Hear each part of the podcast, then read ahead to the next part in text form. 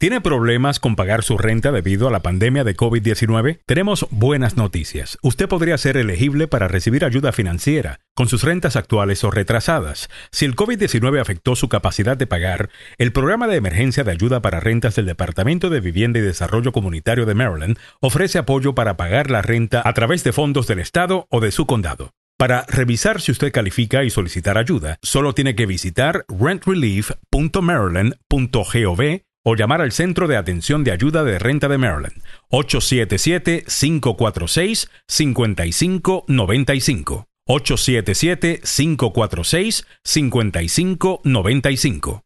Esta es, Esta es la agenda. Muy buen día, bienvenidos sean todos a la agenda número uno. Para información, noticias y buena conversación en la mañana, ¿qué tal? Les saluda Alejandro Negrón, ya junto a don Samuel Gálvez y Milagros Meléndez. Feliz lunes para todo el mundo. Gracias por la sintonía. Bueno, hasta ahora que me están escuchando en Facebook. Ahora, ahora creo ahora que sí me están escuchando en Facebook. Saludos para todo el mundo. Y bueno, Facebook y YouTube. Uh, good morning. Feliz lunes para todo el mundo. Gracias por la sintonía. Gracias por acompañarnos en este lunes veintisiete de septiembre del año veinte veintiuno. Don Samuel Gálvez nos levantó súper bien con ese primer titular, Samuel. Es que no, no, no dije lo yo que estaba dijo, que ah. me moría de la risa. No, no, no, no, no, no fue. Yo lo tuve que medio arreglar, medio traducir porque eh, lo que verdaderamente. ¿Cómo fue el titular tuyo? Eh, el, el titular mío fue muy simple y muy claro. Dice: Lindsey Graham le dijo a Donald Trump: jodiste tu presidencia, según el libro de Bob Woodward y, y con Robert eso Costa. Le damos los buenos días a usted. Eh, pero, pero lo que dijo en realidad es eh, fue otra cosa. Mm. ¿Qué fue lo que, sí, sí, sí, ¿Qué es lo que dijo? Pero yo me estoy, no, no se puede decir al aire, pero eso fue no, que... Puede, o sea, habló de... Eh, cuando uno va al baño a hacer dos... en la presidencia. Básicamente eso fue lo que dijo. ¿Ok? Embarraste. Eh, sí, embarraste.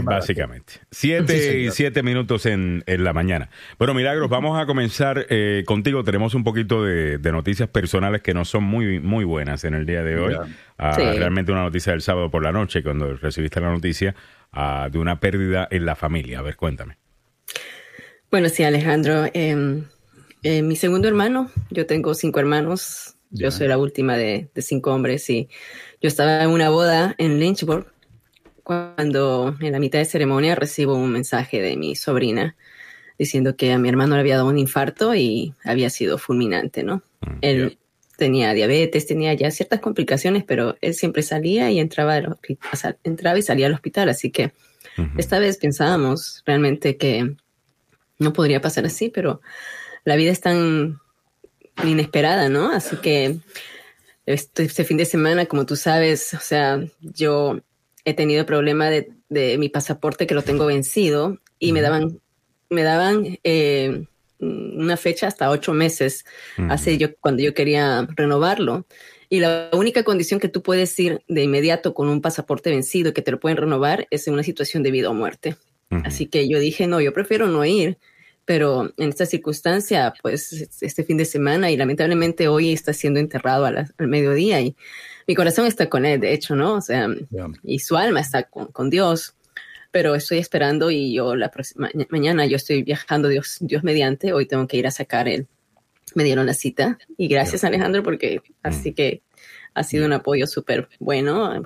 Habían habido muchos ángeles, ¿no? Porque el trayecto de, de Lynchburg hasta acá, eran como um, cuatro horas, lo hice en cinco horas y media y un trayecto un poco difícil, ¿no? Uh-huh. Regresar. Pero aquí estamos y, y simplemente quiero, eh, estaba entre decidiendo si estar o no estar en el show, uh, cómo hacer, porque todavía es una situación difícil, ¿no? Pero uh-huh. bueno, va, va, va, vas a encontrar que el apoyo de la audiencia siempre va a ser eh, importantísimo uh-huh. en este tipo de cosas y... A, a diferencia de como puede ser en un periódico donde has trabajado eh, la mayor parte de tu vida, eh, uh-huh. pues acá hay una conexión directa, ¿no? Uno habla, uno sí. tiene una conversación todos los días con la, eh, con la audiencia, la audiencia, son parte de la familia y uh-huh. cuando, por lo menos cuando yo perdí a mami, para mí la audiencia fue un, un apoyo que realmente hizo la diferencia, o sea que... Uh, eh, claro está, te tienes que tomar el tiempo que tú necesites y te estamos apoyando completamente eh, en todo, pero eh, también estoy seguro que, que vas a encontrar mucho apoyo en la audiencia uh, uh-huh. y palabras que te van a edificar, ¿no? Y que te van a ayudar. Sí, en sí, este la momento. Verdad que hay gente muy linda, así que uh-huh. ahí estamos ya. Primero Dios, mañana estoy eh, viajando, así que Este, y hoy tengo que estar haciendo varias cosas. Y parte de eso también, eh, eh, chicos, uh, como parte del COVID y parte de todo eso, o sea, había varias cosas que había que hacer, que ayer estuvimos haciendo listado. Uno, mi doctora me recomendó definitivamente eh, que yo tengo que ponerme ya la vacuna del booster, ¿no? La tercera vacuna, la tercera sí. dosis. Así que estoy con la tercera dosis. Eh, había que sacar la prueba de P C R porque los peruanos, eh, y esto ha cambiado la ley uh-huh. en Perú, ya no te aceptan la prueba del antígeno, que es de veinticuatro horas, sino tiene que ser la P C R setenta y dos horas antes, entonces también, ¿no? Entonces, es para que sepan, usted tiene, tiene que averiguar en su país cuáles son las pruebas eh, de vacunación que, que, que aceptan, que diga, disculpen, las pruebas para detectar el COVID, así que eh, ahí estamos, ¿no? Bueno, y ayer eh, se hizo la prueba, bueno, yo acompañé a, a, a Mili ayer a que se fuera a vacunar, hicimos las llamadas también para el Departamento de Estado para que Eh, pudiera ya, sacar su... Y, y fuimos, cuando le llevé a la, a la vacuna, no, nos tocó una señora que... Ahí me dio un chiste, porque yo creo que ella vacunaba a quien sea que se apareciera allí. Así es, no Dios mío, véngase para acá. Ella primero te decía, te, te, te escribí la tarjeta, ya te vacuné, y después, venga más tarde, yo lo vacuno. Ya. Santo Dios, estamos seguros que nos queremos vacunar con esta señora. Eh, pero entre todo y eso, ¿no? Estaba recontra nervioso. Teníamos, teníamos, que, teníamos que, obviamente, reírnos de, de, de algo. Eh, eh, a, ayer, ¿no? Para tratar de mantener los ánimos arriba, pero bueno, estamos trabajando en que Mili pueda llegar a, a, a Perú. Eh, eh, hoy tienes la cita, ¿no? En el Departamento de Estado. Hoy a las eh, once y media, sí. Muy bien. Y sí, en, en la, ahí en el centro de la ciudad, ¿no? Creo que ahí es donde dan los pasaportes de emergencia. Sí, son de emergencia. O sea, antes yeah. tú decías que podías ir, eh, eh, ha cambiado esto, ¿no? Con el COVID. Solamente yeah. puedes ir de emergencia cuando es caso sumamente de emergencia. Yeah. Eh, en la mayoría de veces, eh, debido a muerte, tienes que llevar un certificado de, de, de fallecimiento que tienes que yeah. estar traducido. Hay un buen dato que Alejandro y yo encontramos porque no encontrábamos traductores profesionales, no encontrábamos tampoco notarios públicos, teníamos que ir hasta la corte. Uh-huh. O sea, eso era... pero Alejandro encontró un, un website que lo hicieron en menos de ah, ya diez lo horas. Menos. ¿Ya lo tienes? Sí, ya lo tengo, yo okay, ya lo claro. tengo, ya imprimí. O sea, es súper bien si alguien está en esa condición, no queremos que esté en esa condición, pero son datos importantes. También me dice Ana Balcazar que para ir a Perú hay que firmar una declaración jurada que exige para viajar a Perú, es una, un papel, así que eh, para evitarse dolores de cabeza, ¿no? Usted eh, hay que cumplir con todos los procedimientos. Yo espero en Dios que mañana ya pueda estar Eh, volando para poder reencontrarme con mi familia. Y la vida cambia, Alejandro. Eh, solamente quería dejar este mensaje, ¿no? La vida cambia. O sea, yo había planeado, aún no había planeado mi cumpleaños este fin de semana y tengo muchos amigos, la verdad. Entonces, ¿qué, qué vas a hacer aquí? ¿Qué vas a hacer por allá? Era, ¿sabes qué? Yo me quiero ir. Yo quiero estar con mi familia. Uh-huh. Yo quiero estar con mi familia, decía, oh, ¿no? Yeah. Bueno, oh, yeah. Pero era imposible. O sea, mi, era imposible. Ahora voy a estar con toda mi familia y hasta, hasta mi hija va a viajar también. Así que eh, la, la vida es así. Bueno, muchas gracias, Mili. Eh, los comentarios los estamos publicando para que la gente los pueda ver. Los, a, los comentarios de apoyo, eh, dándote sus, eh, tu, su más sentido pésame. Ah, muchas gracias a la audiencia por participar y por ayudar a, a Mili en este momento tan difícil. Pero bueno, muchas vamos gracias. A continuar, muchachos, porque como todo, eh, the show must go on, ¿no? Eh, yeah, como dicen yeah. en nuestra industria, eso es algo que, que aunque uno no quiera, uno tiene que, yeah. que aceptar que la vida continúa y el show continúa. Así que vamos, vamos a comenzar, muchachos, con lo que está pasando. Uh, mm. Y eh, sí quisiera eh, dedicarle, que, que le dediques un poquito de tiempo a recordar a tu hermano, quizás un poquito más tarde o cuando estés mejor, eh, Mili. Uh, yeah. Podemos hacerlo acá en el programa y esa grabación se la podemos dar a tu familia, ¿no? Para que la tenga. Ah, yeah. eh, quizás sí, no, para no, su evento de no, celebración. No, no, no, no te ahora, quiero poner en este momento porque ahora. sé que estás sí, en eh, este momento, muy, muy solamente sensible, mirar ¿no? una foto nada más, ¿no? Uno claro. sabe, uno mira una foto, unas palabras, es emocionante, pero gracias, estoy leyendo los comentarios de cada uno de ustedes, muchísimas gracias, gracias de corazón, yeah. Y esperamos pues que... Eh, Mili, una pregunta, eh, porque yo creo que alguien está preguntando si está vacunado o no, eh, solamente para que la gente entienda que no fue de COVID que murió tu hermano. No. Así es. Eh, no, no, no, no él fue... mira ese libro de COVID, él, él, yeah. él era diabético, ya estaba en hace diez años, tenía eh, eh, recibiendo... Eh, Ah, transfusión, ¿cómo se llama eso? Ya se me olvida hasta de los nervios. Diálisis. Diálisis, yeah, cada yeah. tres. Oh, yeah. Y yeah.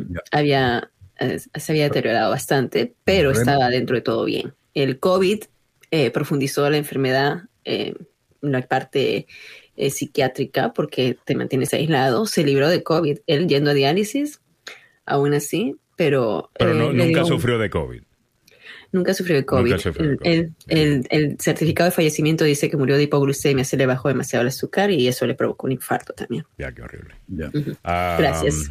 Muy bien, muchas gracias, okay. Mili, por la aclaración. A las siete dieciséis minutos de la mañana. Bueno, muchachos, vamos a comenzar con lo que se está hablando en la mañana de hoy. Esta va a ser una semana bastante ocupada en cuanto a política se refiere. Los que somos yeah. political junkies, y me incluyo, a yeah. Samuel también, a Mili y al resto de la audiencia. Eh, Pero sabemos que... todo esto... Vamos Oye, a ver mucha política comenzó... esta semana aquí en Washington ya. D C. A ver, Samuel. Eh, comenzó todo esto la, la semana pasada, ¿eh? Hay que mm. decirlo también, cuando ah. aparecieron los ninja, los Ay, ninja sí. allá en Arizona. Ah, no, no, pero y... eso, eso es otra cosa. Yo me refiero, eh, perdón, Samuel. Al eh, paquete no, de... No, no, no, no lo presenté bien. Eh, eh, estoy hablando ya. del paquete de, de ah, del programa de, de gastos, de gastos ¿no? De, que ya. los demócratas estaban peleando entre ellos.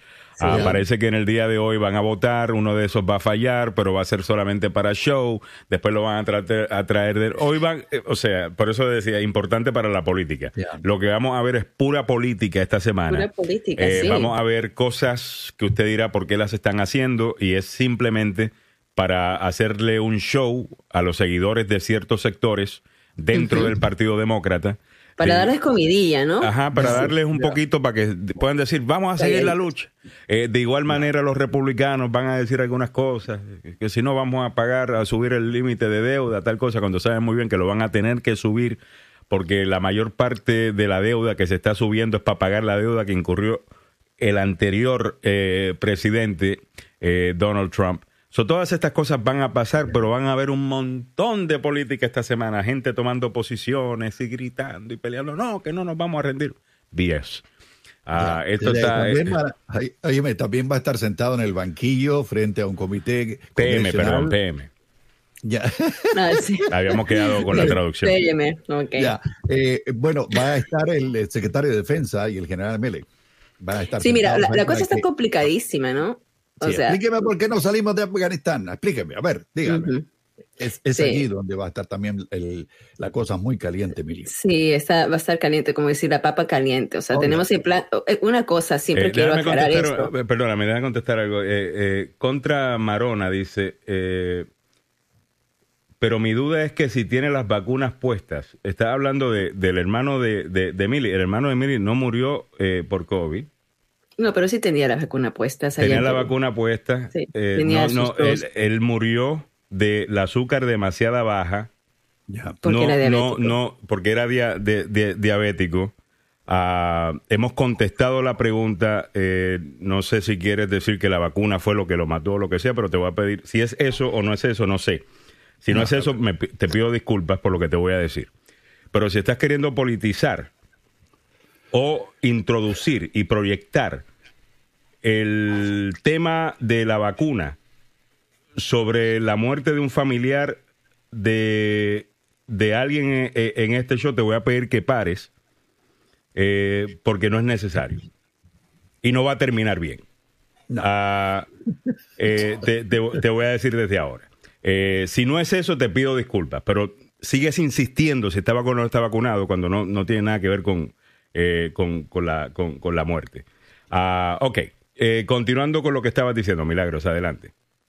Sí, yo estaba diciendo que siempre, yo sé que nuestra audiencia es muy educada y lo sabe muy bien, pero que consideremos que hay eh, dos legislaciones en ese momento. Uh-huh. La legislación más difícil que están ahorita discutiendo los demócratas, donde propios demócratas eh, están eh, contradiciéndose, porque esa, esa legislación se puede aprobar solamente con el voto de los demócratas, o mejor dicho, con cincuenta más uno, a través de la reconciliación. Ese es el plan de gastos. Yeah. El plan de gastos que le han salpicado algunas cosas de infraestructura, pero es yeah. la propuesta de gastos, es el, el que sí o sí es el plan presupuestario de, que se tiene que aprobar.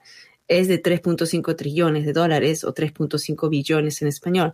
Esa es una propuesta, mientras que la otra, que es del plan de infraestructura, es de uno punto cinco trillones o uno punto cinco, que lo bajaron bastante, yeah. ¿no? Entonces, que estemos claros en esto, en, este, en, este, en esta semana lo más difícil que van a estar lidiando es el, otra vez, plan presupuestario, que los demócratas han dicho que quieren, si no se aprueba este plan presupuestario, entonces el, también el otro, el de infraestructura, también está como corriendo peligro. El de infraestructura sí se necesita de uno punto cinco eh, trillón, sí se necesita más de sesenta votos, yeah. y la infraestructura es bipartidista, donde hay diecisiete o diecinueve republicanos que lo están apoyando. Solamente es una aclaración. Y es muy popular este programa con la, con la población estadounidense. Eh, se mm-hmm. debe decir esto eh, también. Así que yo creo que aquí tienen todas las de eh, perder realmente eh, el grupo más progresista a, mm. eh, de, demócrata, porque ambos planes tienen bastante y son ambos populares con, con, con la población. Esto de que de repente no van a pasar nada, a menos que pasen el, el que a ellos le, le, le, le gusta, a sabiendas de los otros problemas que está teniendo actualmente eh, la administración, incluyendo el tema de la frontera sur, incluyendo el hecho de que COVID eh, ha estado incrementando, aunque ya está mejorando un poquito la, la situación, pero estamos entrando en el peor momento usualmente para la pandemia, que ha sido eh, otoño e invierno. Así que eh, todas estas cosas, ¿ves? El presidente Biden necesita un triunfo. Necesita un triunfo. Eh, a, ayer que... estuvo Nancy Pelosi en el programa de George Stephanopoulos esta semana mm. y mm. habló de estos tópicos. Hoy te cuento. It's a challenge. You say it's an historic challenge, whether it's passing the Affordable Care Act or other legislation that we passed in the previous administration. It's all uh, uh, the wonderful legislative process that we have. But I thank you for calling this President Biden's agenda, because that's exactly what it is.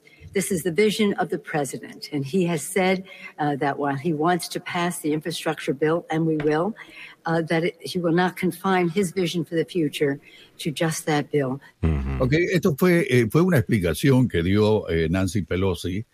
Eh, no dijo, eh, y aquí tengo que ser sincero porque lo voy a dar en detalle a, la, a las ocho en punto. Mm-hmm. Dice, eh, normalmente lo que hace Joe Biden es disparar a la parte más alta. Uh-huh. Y de ahí va bajando, y de ahí va bajando, y de ahí va bajando hasta que convence a todo el mundo y todo el mundo lo apoya.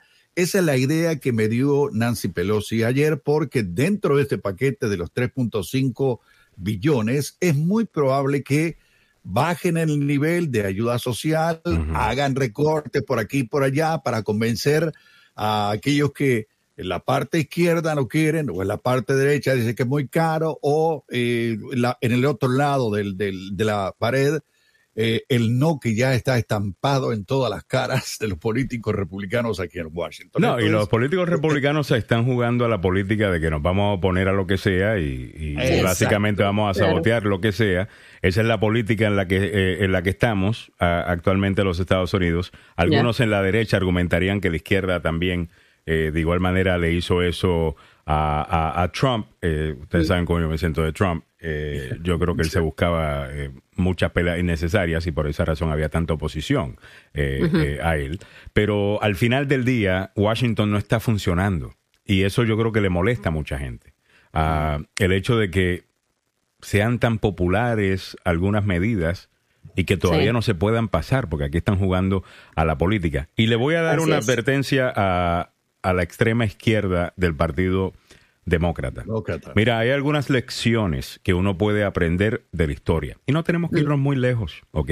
Estoy hablando de la reciente historia de la política estadounidense, después de que se pasó el proyecto de ley que creó Obamacare, en donde un sinnúmero de personas se activaron políticamente diciendo que eso era socialismo, tal cosa. Se com- eh, comenzó el Tea Party, que eventualmente uh-huh. se convirtió en el Freedom Caucus uh, y el resto, y, y básicamente en este grupo considerado extremo del Partido Republicano, que se ponían a pedir unas cosas y a pelear unas cosas y a pelear entre ellos, y eventualmente le causaba perder elecciones al partido eh, republicano, porque la mayor parte del país no está en los extremos.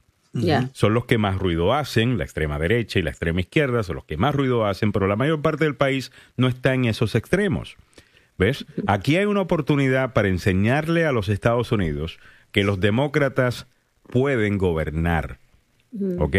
Eh, que no solamente quieren ayudar y dar plata y cheques para todo el mundo, sino que también pueden gobernar. Hay un sinnúmero de problemas que estamos enfrentando en el país actualmente, que se la van a poner un poquito más fácil a los republicanos ganar las elecciones congresionales del año que viene. Uno uh-huh. de ellos es el problema el, en la frontera. Esas imágenes simplemente le van a hacer muchísimo daño a la administración. Yeah. Eh, uh-huh. Biden.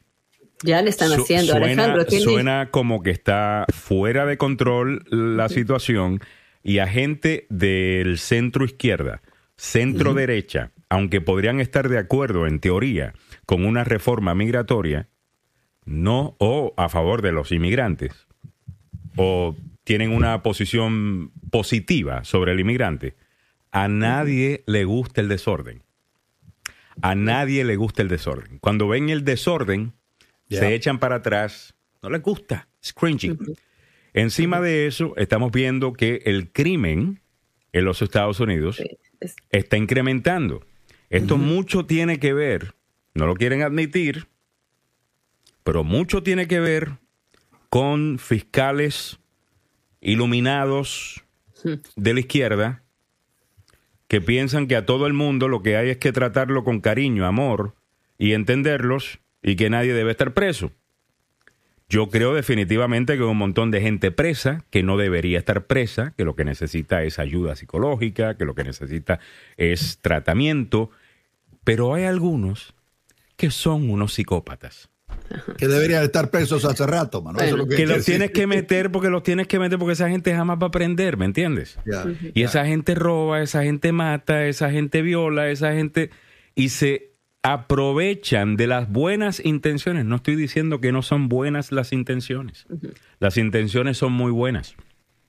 Pero la realidad del caso es que hemos visto lo que está sucediendo. Los crímenes violentos están uh-huh. incrementando en casi todas, en D C, en Nueva York, en, en Chicago, en, donde, yeah. y, y, y no solamente las grandes urbes, eh, uh-huh. también en los suburbios. Así que, y eso, esos son los temas que saca la gente a votar, uh-huh. ¿ok? Y se tienen que poner serios con esto. Las posiciones de la extrema izquierda, disculpen a todas las personas que están allá, disculpen, a lo mejor ustedes tienen la razón, a lo mejor ustedes son moralmente superiores al resto, pero sus posiciones no son populares con la mayor parte del no. país. No lo son. No. Y pierden elecciones. Y al final del día tú puedes tener todas las buenas intenciones del mundo, pero si tú no ganas elecciones, no puedes gobernar. No. ¿Cuál es el punto de estar iluminado, de ser el más inteligente, el que más entiende, el que más aplausos y premios recibe, si no te ayuda a ganar una posición de poder en donde tú puedas influenciar positivamente la vida de las personas a quien representas? Mm. ¿Cuál es el punto? Fuera de decir, yo soy una gran persona. Yeah.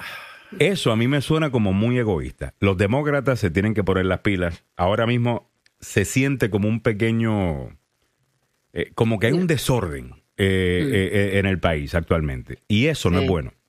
Disculpa. Creo que una medida, ¿no? Son las, va a ser una buena medida. Ya en unas semanas eh, se realizarán las elecciones gubernamentales mm. aquí en Virginia y creo, eh, bueno, otros estados más, pero es, eh, es un termómetro para lo que puede estar ocurriendo.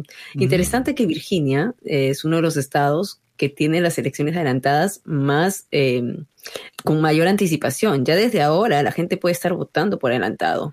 Ya puedes pedir su, su sobre y votar por adelantado, son como cuarenta y cinco días antes de las elecciones, y donde el candidato republicano, el señor Jenkins, está Eh, tiene, tiene un nivel de simpatía, pero... Tiene arrastre, eh, tiene arrastre y tiene, mira... Tiene, tiene, tiene dinero, tiene, tiene dinero, tiene arrastre. Yeah. Uh, Terry McAuliffe, él ha sido gobernador anteriormente. Eh, recuerden que en Virginia no pueden ser gobernadores dos veces así consecutivas, yeah, ¿no? Entonces no puede haber una, una reelección. Correcto. Tiene que ser... Otra vez él, él estuvo eh, durante el, eh, no me acuerdo mucho periodo, hace como ocho años, eh, y ayudó mucho a los latinos, mucho uh, aprobó el in-state tuition y otras cosas más que hizo.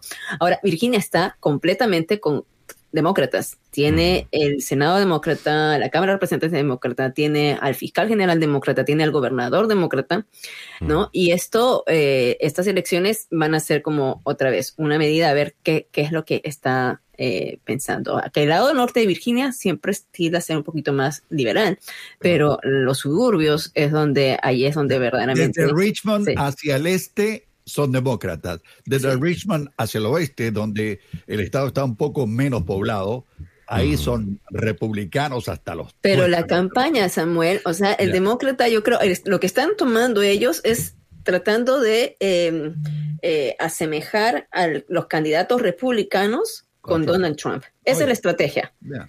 O sea, eh, eh, es el, los demócratas. Los demócratas no quieren a Donald Trump, por supuesto, pero sí lo quieren en este momento para que eh, los, los, no sé si es una buena palabra decirlo, si estoy defendiendo a alguien, lo liguen, ¿no? Yeah. Lo relacionen, sí, uh, como un, un pequeño Donald Trump a los candidatos que están el ahora corriendo republicanos. El candidato demócrata para la competencia en las elecciones de todo el país es Trump.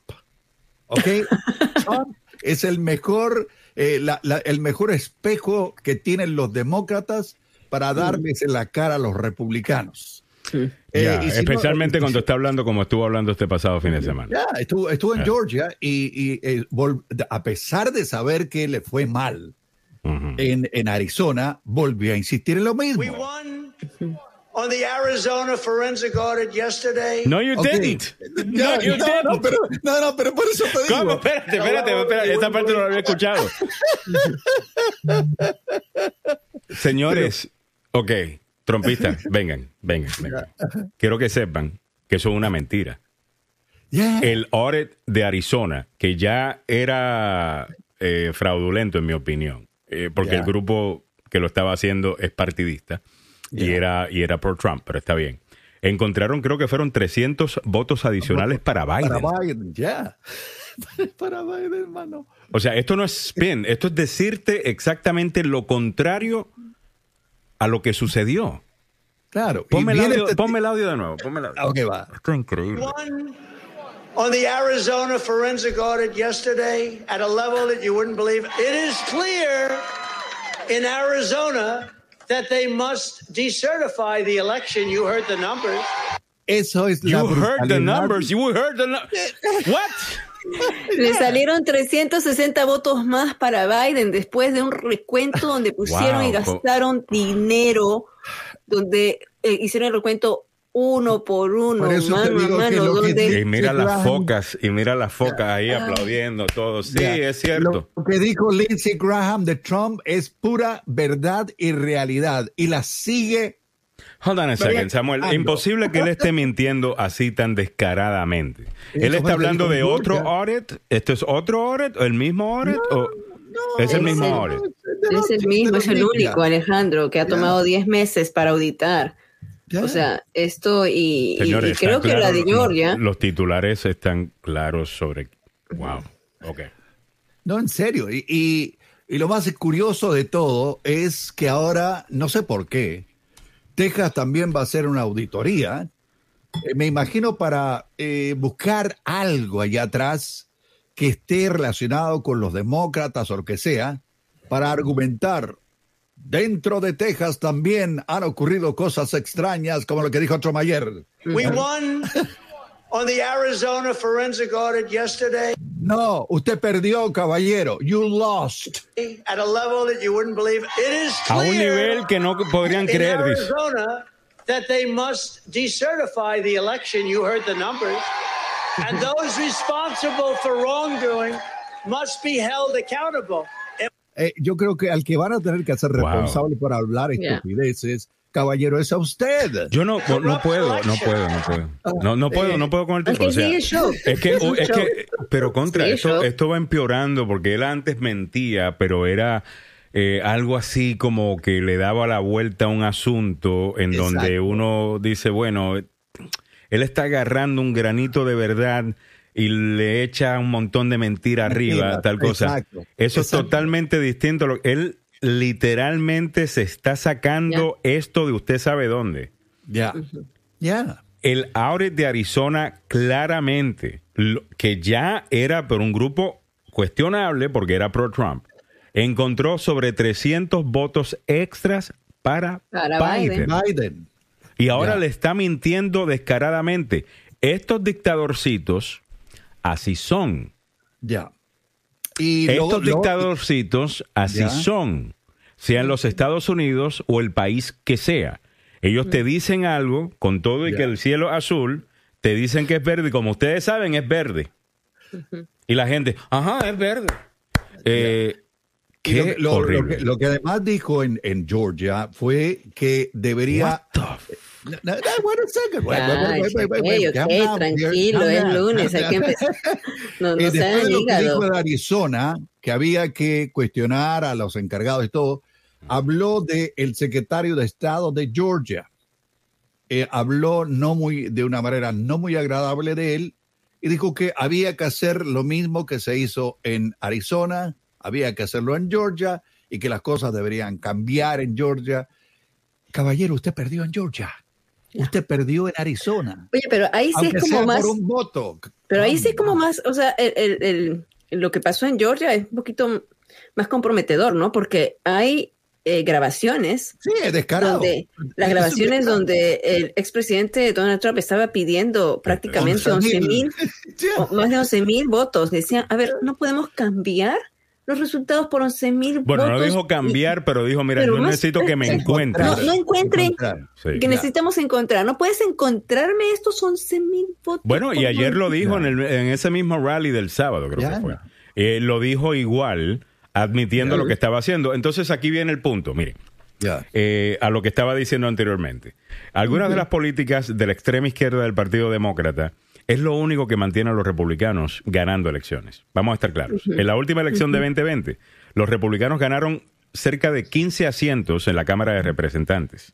Yeah. Cuando Trump perdió eh, la, la elección, como quiera, republicanos ganaron asientos en la Cámara de Representantes, basándose en la gran mentira de que Joe Biden es un yeah. socialista, que si sí, esto, que si sí, lo otro, pero sí hay unos que son, dicen ser, y ellos mismos se admiten ser eh, socialistas dentro del partido eh, demócrata, con unas ideas que realmente no son populares en el resto del país. Los republicanos lo saben y lo utilizan para ganar elecciones. La realidad yeah. del caso, estamos aquí lidiando con un partido que está apoyando a un hombre que no cree en la democracia, que quiere destruir la democracia, que quiere...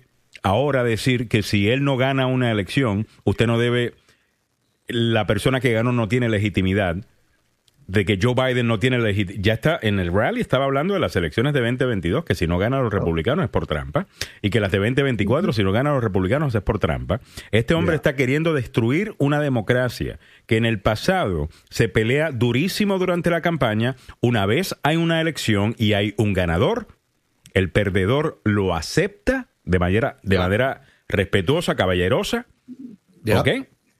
Y se sale de, del medio y se le permite a quien ganó gobernar.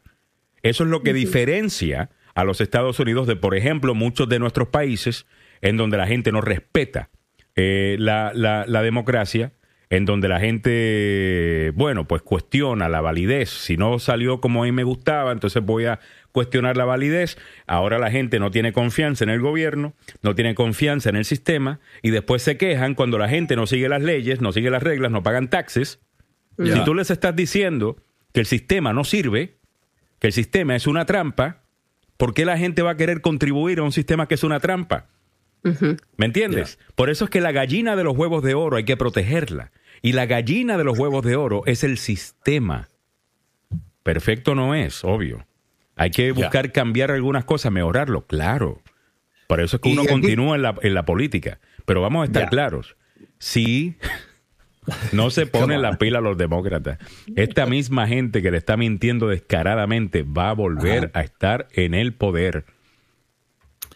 Ah, y para aclarar el concepto, me gustaría que ustedes, eh, aquellos que dicen, son socialistas, les falta solo un poquito de color para, para ser comunistas. Eh, mire, los socialdemócratas ganaron ayer en Alemania.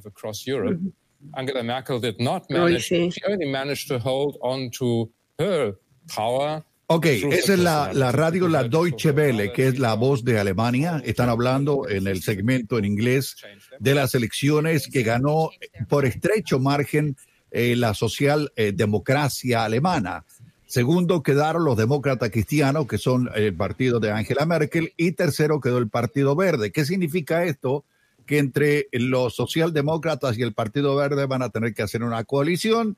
Y, y los alemanes se van a tener que olvidar de Angela Merkel, que fue una muy buena eh, eh, representante a través, e inclusive era la más fuerte de toda Europa. Así que enhorabuena para los socialdemócratas, que les vaya muy bien, y qué pena que no ganaron los, eh, los demócratas cristianos, que el partido con el cual yo comulgo. De, anyway. Que era el partido de Angela Merkel. Angela Merkel. Yeah. Angela Merkel. Yeah. So, muy bien. Eh, es, se acabaron las elecciones. Eso es lo que debe comenzar a pensar el, el estadounidense común aquí. Que si hay alguien, que lo que vos decías, Alejandro, que si hay alguien que ganó, que ganó de una manera correcta, reconocerlo, darle chance a que gobierne, yes. y si le va mal, le caen encima, y si le va bien, todo el mundo lo aplaude. Lo y que no entiendo es cómo es que estos eh, movimientos, Samuel, agarran tanta... O sea, lo entiendo porque también es lo mismo que pasó eh, en Europa a, yeah. antes de la, de la Segunda Guerra Mundial. Yeah, eh, yeah. Ta, ta, también, pero... No, no entiendo en un mundo, y será por eso, será porque tenemos acceso a tanta información y cada persona puede crear su propia realidad o lo que sea, que la gente piense que esto es... O sea, estaba viendo una encuesta que el setenta y seis por ciento de los republicanos, y entiendo que ese número se ha achicado, la gente uh-huh. que se identifica como republicano se ha achicado, uh-huh. y quizás por esa razón eh, setenta y ocho, Alejandro. El número es tan alto. setenta y ocho por ciento piensa que pre- el presidente Biden no es un presidente legítimo. Uh-huh. Eh, Señores, les recomiendo que lean el libro de Bob Woodward y Robert yeah. Costas, en donde que está muy bien reportado. Y ahí están las personas allegadas al presidente Trump uh-huh. diciéndole la verdad. Uh-huh. Usted no solamente perdió la elección, republicanos que estaban en la misma papeleta que usted fueron electos al Congreso y uh-huh. ganaron asientos en esa elección. Pero el top of the ticket, donde estaba Donald Trump, esa gente decidió irse con Joe Biden. Yeah. Y eso tiene total sentido en cuanto a matemática política se habla, porque había un grupo de gente que había votado por Trump en veinte dieciséis, que eran mm. votantes de Obama, Biden, en el dos mil ocho yeah. y en el dos mil. En esos estados que eran claves, Alejandro. En esos estados que eran claves. En el dos mil ocho y en el dos mil doce. Uh-huh. No es nada, no es nada raro que esa gente haya decidido regresar a un nombre por el quien ya habían votado, precisamente como dice Mili, en esos estados, y darle el voto a Biden, pero mandar a un republicano al Congreso para Congreso. mantener un balance y un contrapeso. Uh-huh. Eso es totalmente yeah. normal en la política estadounidense. Decir que eso se lo robaron a Biden es un disparate. Digo, a Trump es un disparate. Yeah, yeah. Eh, pero bueno. Uh, vamos, vamos a continuar, muchachos. A las siete cuarenta y tres minutos de la mañana. Quiero dejarles saber que con esto de COVID, eh, me estaba... Déjame leer algunos comentarios también, porque yo obviamente doy yeah. mis opiniones así de la manera bien eh, directa y al punto. Y, y para mantener un contrapeso hay que leer las opiniones que están en desacuerdo con las cosas que yo digo a, a, aquí en el show, eh, ¿no? Para mantener algún tipo de... Aquí no...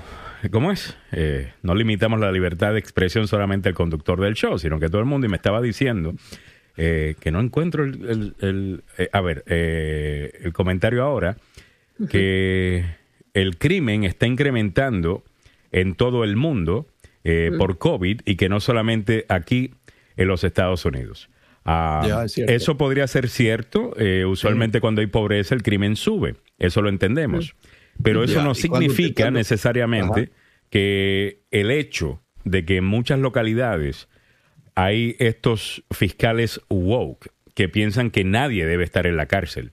Uh, estoy, estoy hablando de la misma gente que en Seattle tenían una propuesta para descriminalizar el crimen. Sí, usted me escuchó correctamente. Descriminalizar el crimen. Wow. Eh, eh, estas posiciones extremistas, en donde, por ejemplo, una persona, vimos un video en San Francisco, entra a una farmacia y empieza con una bolsa a meter cosas en su bolsa, agarrar y se va. Porque hay una política en esa ciudad en donde shoplifting no se va a tomar tan en serio como, bueno, ¿qué hacen? Se aprovechan. Eso ayuda a algunas personas que cometieron un error, que tenían hambre, fueron, se robaron algo, y eso es bueno.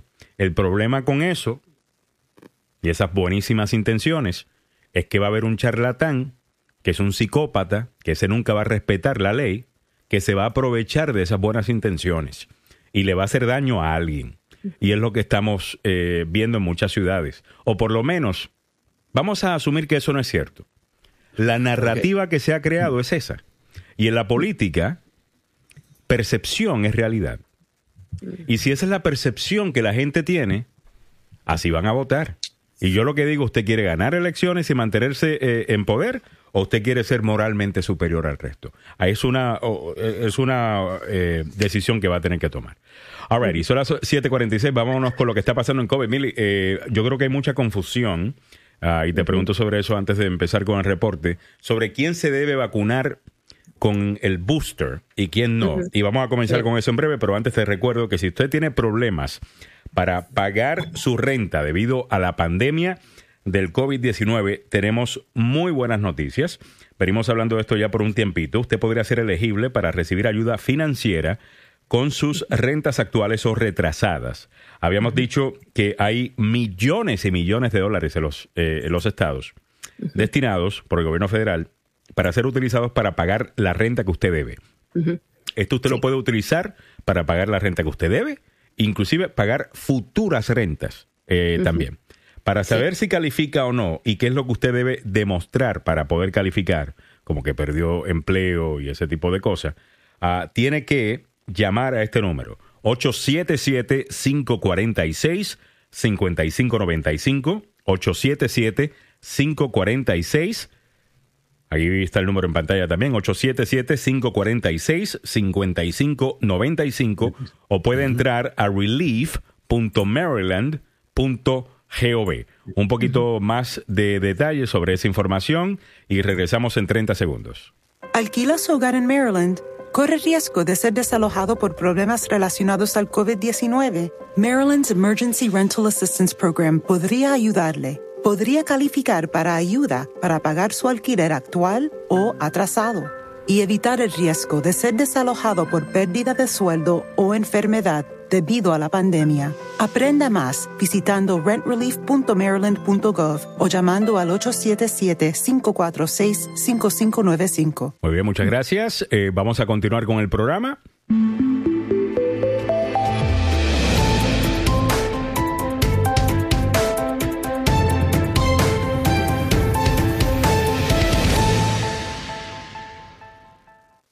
Milagros Meléndez nos pone al día con todo lo que tiene que ver con COVID. A ver, Mili. Gracias, Alejandro. Hoy lunes veintisiete de septiembre. Vámonos con algunos titulares eh, y luego hacemos el desglosamiento. Las nuevas infecciones y hospitalizaciones están disminuyendo a nivel nacional. Buenas noticias. Aunque algunos estados del norte continúan viendo brotes crecientes, o sea, quiere decir con personas que son vacunadas. Uh-huh. Pfizer pronostica cuándo regresará el, mu- uh, el mundo a una vida normal tras la pandemia, pero hace una advertencia. Y también la vacuna contra el COVID diecinueve para niños de Pfizer dice que será entregada, eh, entregarán los datos muy pronto para su autorización en la F D A. Y escuché esto, un conductor de tren le pidió a un pasajero que se pusiera una máscara y este lo atacó. Entérese qué es lo que le va a pasar a este pasajero. Bolsonaro da negativo al coronavirus tras permanecer en cuarentena luego de la Asamblea General de la ONU, mientras que Eh, los duques, los exduques Enrique de Inglaterra y Mercan, uh, Meghan Markle exigen que el acceso a la vacuna contra el COVID sea un derecho humano básico. Vámonos entonces, Alejandro, yo te, te, te di este, cuadri, este cuadro que eh, he incluido lo que es hospitalizaciones, lo que es Eh, también eh, si es que estamos subiendo, estamos bajando en ciertas situaciones. Y dentro de ello, pues según el promedio que se realiza durante una semana hasta el, esta semana del veintisiete de septiembre, el número de contagios está en ciento diecinueve mil por día. Ha bajado, escuche, un dieciocho por ciento en comparación a las semanas anteriores. Esto es positivo. Mientras que las hospitalizaciones, que se mantenían en más de cien mil, ahora han bajado a ochenta y seis mil por día. Esto significa un quince por ciento menos. Pero el número de fallecimientos que se está eh, reportando a diario, según el promedio, es de dos mil treinta y uno por día, eh, eh, promedio por semana, lo que significa un aumento del veintitrés por ciento. En total, aquí en los Estados Unidos, lamentablemente, hay seiscientos ochenta y ocho mil personas que ya han fallecido. Recuerden ustedes las banderitas blancas que se ponían y que están bajo el obelisco del Pentágono, empezaron a ponerla con seiscientos sesenta mil fallecimientos y en dos semanas ya subieron más de veintiocho mil. Eh, visite esta, este, este pabellón en honor a todos los que han fallecido por el COVID. Está en la explanada del Washington D C. Este es un break más o menos, ¿no? Pero las pruebas han aumentado apenas un seis por ciento. Las pruebas de COVID, más gente se está haciendo el test. Eh, en promedio de semana eh, por día es uno punto siete millones de personas que están haciéndose la prueba. Mientras que los vacunados aquí en los Estados Unidos, los que tenemos al menos una dosis, eh, mm. somos doscientos trece millones y los que estamos completamente vacunados somos ciento ochenta y dos millones de personas, lo que representamos el cincuenta y cinco por ciento de la población. Y nos vamos a la, el desarrollo de la noticia, ¿no? Pfizer ha pronosticado que regresaremos a una normalidad eh, dentro de un año, pero que la vacuna posiblemente va a tener que ser parte de nuestra vida anualmente. Según el consejero delegado de la farmacéutica Pfizer, que estuvo ayer en los noticieros, Albert Bourla pronosticó ese dato de un año donde podríamos ya estar nosotros más o menos viendo una estabilización y poder manejar el, el coronavirus.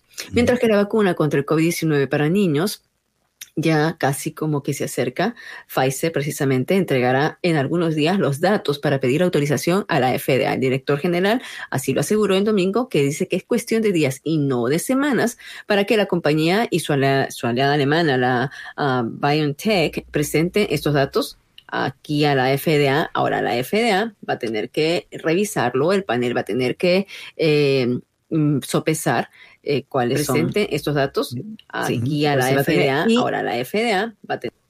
Sorry. Y, ah. y esta vacuna, gracias. Sí, está bien, Alejandro. Y esta vacuna está, se estaría disponible para niños entre cinco a once años de edad.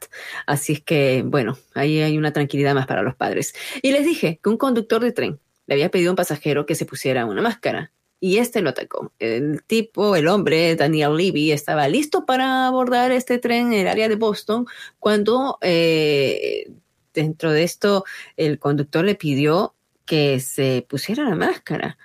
Mm. Lejos de ponerse la máscara, lo que el hombre hizo fue agredirlo, ¿no? Y, y lo, lo agredió, o sea, fuertemente, ¿no? Ahora, si es declarado culpable, Levy va a enfrentar hasta dos años y medio en prisión y una multa entre quinientos a cinco mil dólares, según la ley del estado de Massachusetts. El incidente es el último de una serie de disputas sobre máscaras que envuelven a pasajeros, no solamente de trenes, sino también, ya hemos visto, en los aeropuertos, en los aviones. Póngase la máscara, señores, y evítese todo esto y eviten los dolores de cabeza. Y bueno, dijimos que Bolsonaro dio negativo al coronavirus tras permanecer en cuarentena luego de la Asamblea General de la ONU. Esto fue noticia que Samuel ya lo estaba anunciando desde la semana pasada, que él uh, lo pusieron en, en cuarentena uh, al presidente de Brasil porque eh, cuando, bueno, había tenido un contacto con su yeah. ministro de Salud, Marcelo Queiroga, quien sí dio positivo al COVID diecinueve, pero en este momento él dio negativo. Y Enrique de Inglaterra y Meghan Markle estuvieron ayer en un concierto de Nueva York, que es un concierto de lo que es eh, de recaudación, y que estuvieron como las personas principales, ¿no? Eh, dentro de, de, esta, de esta actividad. Y lo que dijeron eh, prácticamente es que, lo primero que dijeron es que la vacuna es un derecho uh, humano básico y que todos deberíamos vacunarnos, porque así como la gente está reclamando por sus derechos a no vacunarse, mm. los que queremos vacunarnos, pues tenemos el derecho a la vida y a no ser contagiados también por aquellos que no están vacunados. ¿Sí? Así terminamos este segmento traído a usted por el doctor Fabián Sandoval, el doctor Fabián Sandoval de la Clínica y Centro de Investigación Emerson desde Washington, D C.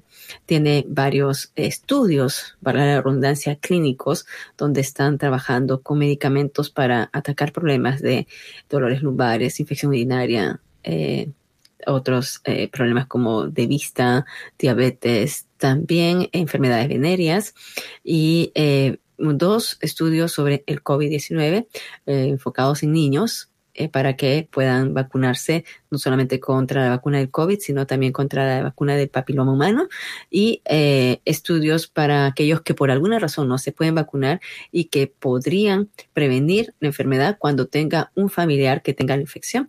También está disponible. Usted puede llamar al teléfono de la Clínica del Centro de Investigación Emerson al dos cero dos, dos tres nueve, cero siete siete siete, dos cero dos, dos tres nueve, cero siete siete siete. Gracias. Muy bien, Mul- Mul- Milagros Meléndez, muchas gracias por la información. Ahí lo tenían, uh-huh. lo último que está pasando con COVID diecinueve. Por favor, vacúnese. Eh, claro. Le seguimos diciendo a la gente que por favor se, se vacunen, no hay nada malo con la vacuna. Ya Milagros tiene tres Eh, vacunazos que le, que le han dado y está vivita ahí coleando y, y no tiene ningún problemita, no le ha pasado nada, y Mili padece de los pulmones y padece de, de, de, de todo tipo de cosas. Entonces yeah. yo también estoy vacunado, Samuel está vacunado, no nos ha salido una tercera mano saliendo por no, ninguna no. parte pero del cuerpo, eh, ningún orificio, nada raro. Yeah. Pero tampoco, tampoco, o sea, ahí te advierten que los efectos secundarios, como cualquier otra vacuna, puede ser un dolor de cabeza, cansancio, yeah. un momento algún después de que te malestar. Eso, oh, es, yeah. eso es parte de lo normal, ¿no? Igual, cuando te ponen el flu, eh, la vacuna de flu, entonces ahí estamos. Eh, eh, nada. Ya la tengo, ya me la pusieron. Ya, ya, ya está súper ah, sí, ya, ya. ya estamos aquí recontra vacunados. Ya, sí, yo no, tengo no, la de no, flu, no. neumonía, tú tienes la de chingo. Ya, bueno, estamos neumonía también. Queremos la, la, la neumonía me la pusieron hace tres meses. Eh, me, me dieron una lista, eh, señor Gálvez, eh, mire, Eh, usted no se ha vacunado en tantos años, ¿sí? Bueno, aquí está la lista. Tin, tun, tan, tan, tan, that's it. Y la de los shingles, la de la neumonía, por si las moscas. La del tétano, la del tétano es cada diez años. También, también, la del tétano, la... hay otra más. Eh, bueno, bueno. Eh, a, a mí me pusieron varias, te cuento. Muy bien. Bueno, muchachos, vamos caminando para adelante con las otras cosas que están pasando en el día de hoy, solamente para que estés eh, al día. Obviamente todavía estamos hablando de que la reunión esta, la Asamblea General de la ONU, ah, uh-huh. eh, pues continuaba, ¿no? Y Haití le recordó a los Estados Unidos en la Asamblea General de la ONU que es un país levantado por inmigrantes y refugiados. Y eso es absolutamente eh, cierto. Es importante decir esto porque hay un grupo de gente que dice, mira, lo que pasa es que mis antepasados llegaron, pero llegaron legalmente. Mm. Y eso es un argumento bien, eh, un, que es hueco, eh, porque aunque sí tiene cierta... Sí es cierto que, pues, ok, entraron legalmente y estos técnicamente están entrando ilegalmente. No invadieron. La ley era distinta entonces, ¿ves? La ley era distinta en ese entonces. En ese entonces, tú podías llegar como llegaban los haitianos, estos haitianos, yeah. y te dejaban entrar.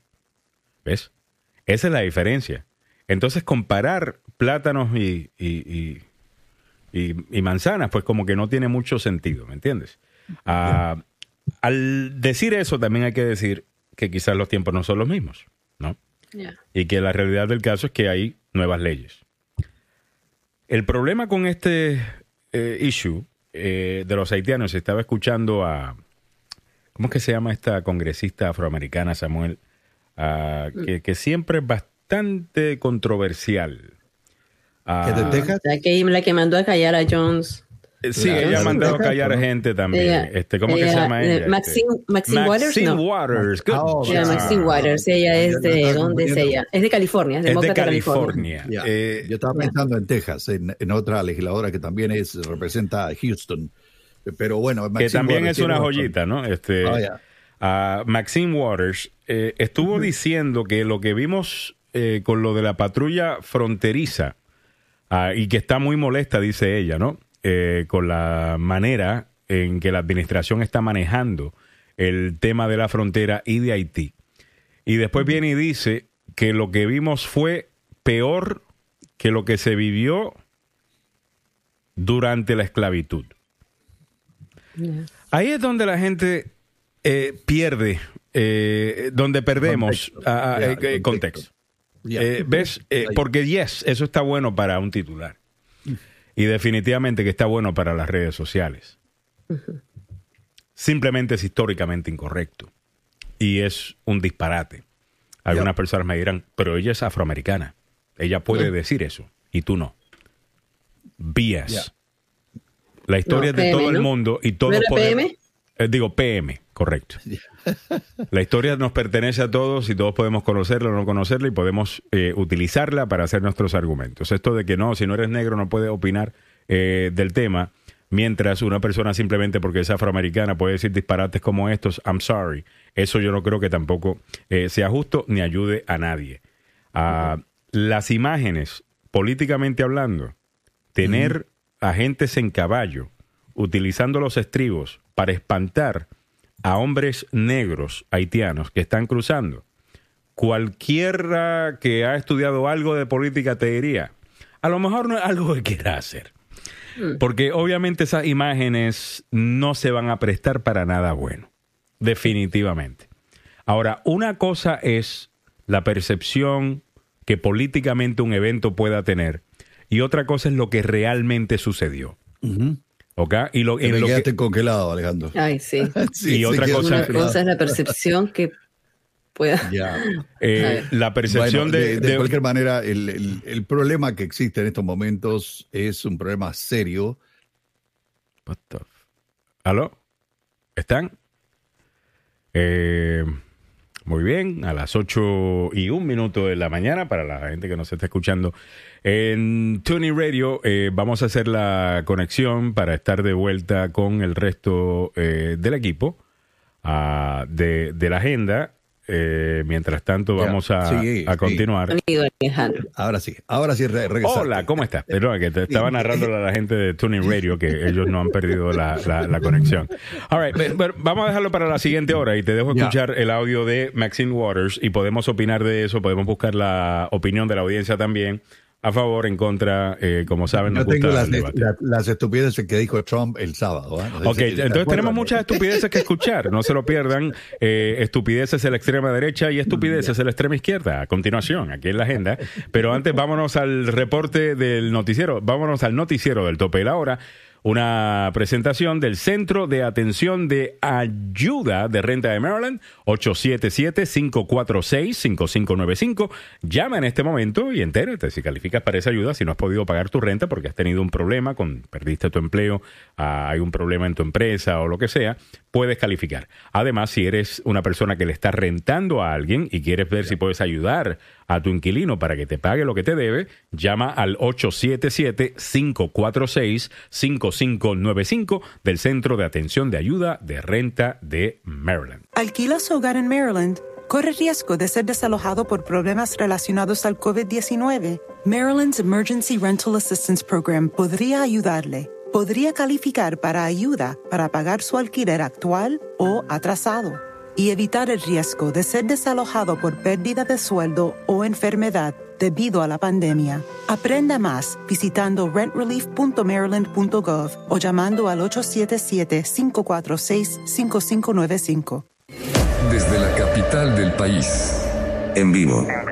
Desde la capital del país. Samuel Gálvez. Samuel Gálvez. El abogado Carlos Salvado, Milagros Meléndez, el abogado Joseph Maluf, Alejandro Negrón. cinco, cuatro, tres, dos, Uno en noticias, en opinión y buena conversación. Esta es. Esta es La Agenda. Muy buen día, bienvenidos sean todos a La Agenda número uno para información, noticias y buena conversación en la mañana. ¿Qué tal? Les saluda Alejandro Negrón, bienvenidos sean todos al programa. Gracias a la gente de Auténtica novecientos cincuenta, noventa y cuatro punto tres que se unen a la transmisión en vivo. Además, a todos los que ya nos acompañan vía TuneIn Radio. TuneIn Radio, búscanos como Agenda Radio D C. Y también eh, ya tenemos con nosotros al abogado Carlos Salvado. Creo que también el abogado Joseph Maluf quizás se conecte un poquito más tarde. Um, Está esperando el link, pero parece que no sabía que era el mismo que utilizamos la semana pasada. Así ok, que, si se lo puedes enviar, porfa, Samuel. Sí, ahorita se lo envío. Muchas gracias. Y no, Milagros y Milagros Meléndez eh, todavía está, como saben, habíamos anunciado la pasada hora uh, que su hermano murió el pasado sábado uh, de un infarto a los cincuenta y ocho años y está, esta hora se encuentra en los preparativos para su viaje a Perú. Así que vamos a... a permitir que ella haga lo que tenga que, que hacer y a esta hora, pues vamos a continuar nosotros acá en el show. Muchas gracias a Milagros por eh, habernos dedicado por lo menos la, la, la última hora. All right, a las ocho, nueve minutos en, en la mañana. Estaba leyendo los comentarios eh, en la pasada Oye. hora y veo que mucha gente con la campaña que estamos haciendo eh, con el tema de pagar la renta dice, pero Alejandro, eso es socialismo. Yes, el seguro social es socialismo. El, el, el Medicare ayuda puede ser socialismo. Medicare y Medicare es socialismo. Yeah. Eh, yeah. Hay un sinnúmero de cosas que podrían ser vistas como socialistas. Ahora, eso no significa necesariamente que el, la idea completamente eh, es buena. Hay momentos que, por ejemplo, como dije yo, eh, es importante que el gobierno tome un rol como en medio de una pandemia. Es una... Ex, eh, es una ¿Cómo es? Eh, es, una, eh, es una circunstancia eh, extrema y al final del día, ¿cuál es la otra opción que había para esto? El verdadero socialismo de la extrema izquierda del país, ¿qué era cuál? Cancelar la renta, en donde no se tuviera ya que pagar renta, es lo que estaban argumentando algunos, y continuar una... Eh, ¿cómo se llama? Eh, eh, la moratoria de todas las evicciones. Cuando uh-huh. la realidad del caso, eso no ayuda a nadie más que subir, eso lo único que hace es subir las rentas, específicamente de la gente eh, de pobre, porque causa un problema de supply, eh, yeah. de, de, de oferta eh, en el mercado. Y esta solución, que sí es socialista, uh, porque es dinero de los contribuyentes que se está utilizando para el bien eh, de, de la gente, uh, pues es una mejor opción. So, es un poquito mejor socialismo que el otro socialismo extremo que nos estaban eh, queriendo imponer. So, ¿cuál es el punto?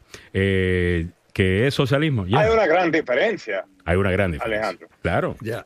Hay, un gran, hay un, una gran diferencia. Mm. Adelante, Carlos. Se quedó congelado. Sí. Se quedó congelado, Carlos. Aló, Carlos. Eh, Carlos se quedó... ¿O te saqué? Fue? No, Carlos está por ahí. Bueno, vamos a ver. Eh, muy bien. Continuando con el show. Eh, al final del día, vámonos con las otras cosas que están pasando. Había comenzado hablando de lo que estaba pasando en la frontera con Haití. Ya miles de haitianos han sido regresados a los Estados Unidos. Los demócratas y los republicanos, ambos están molestos con la situación, ¿no? Los Correcto. republicanos te están diciendo que esto es evidencia de que la frontera está absolutamente fuera de control. Los sí, hay, hay problemas. Y ayer, eh, digo, el sábado, fue precisamente el expresidente Donald Trump quien dijo a sus seguidores eh, que eh, esto, esto se había convertido en una, en una cuestión de tipo muy peligroso. Estoy hablando de lo que estaba pasando en la frontera. Eh, lo, lo... Tens of thousands of illegal immigrants have overrun our borders in recent days while laughing in the faces of our Border Patrol agents. And they're going after the riders of the horses, not the people that came in illegally. Isn't that incredible? And they've just put them under watch. They're in big trouble, the riders of those horses. Most people would say they were doing one hell of a job, right? Don't you think? Ay, páralo ahí. Páralo ahí. Este es el problema, este es el problema con, con, con todo esto. ¿Ves? Ahí pueden observar cuál es el problema.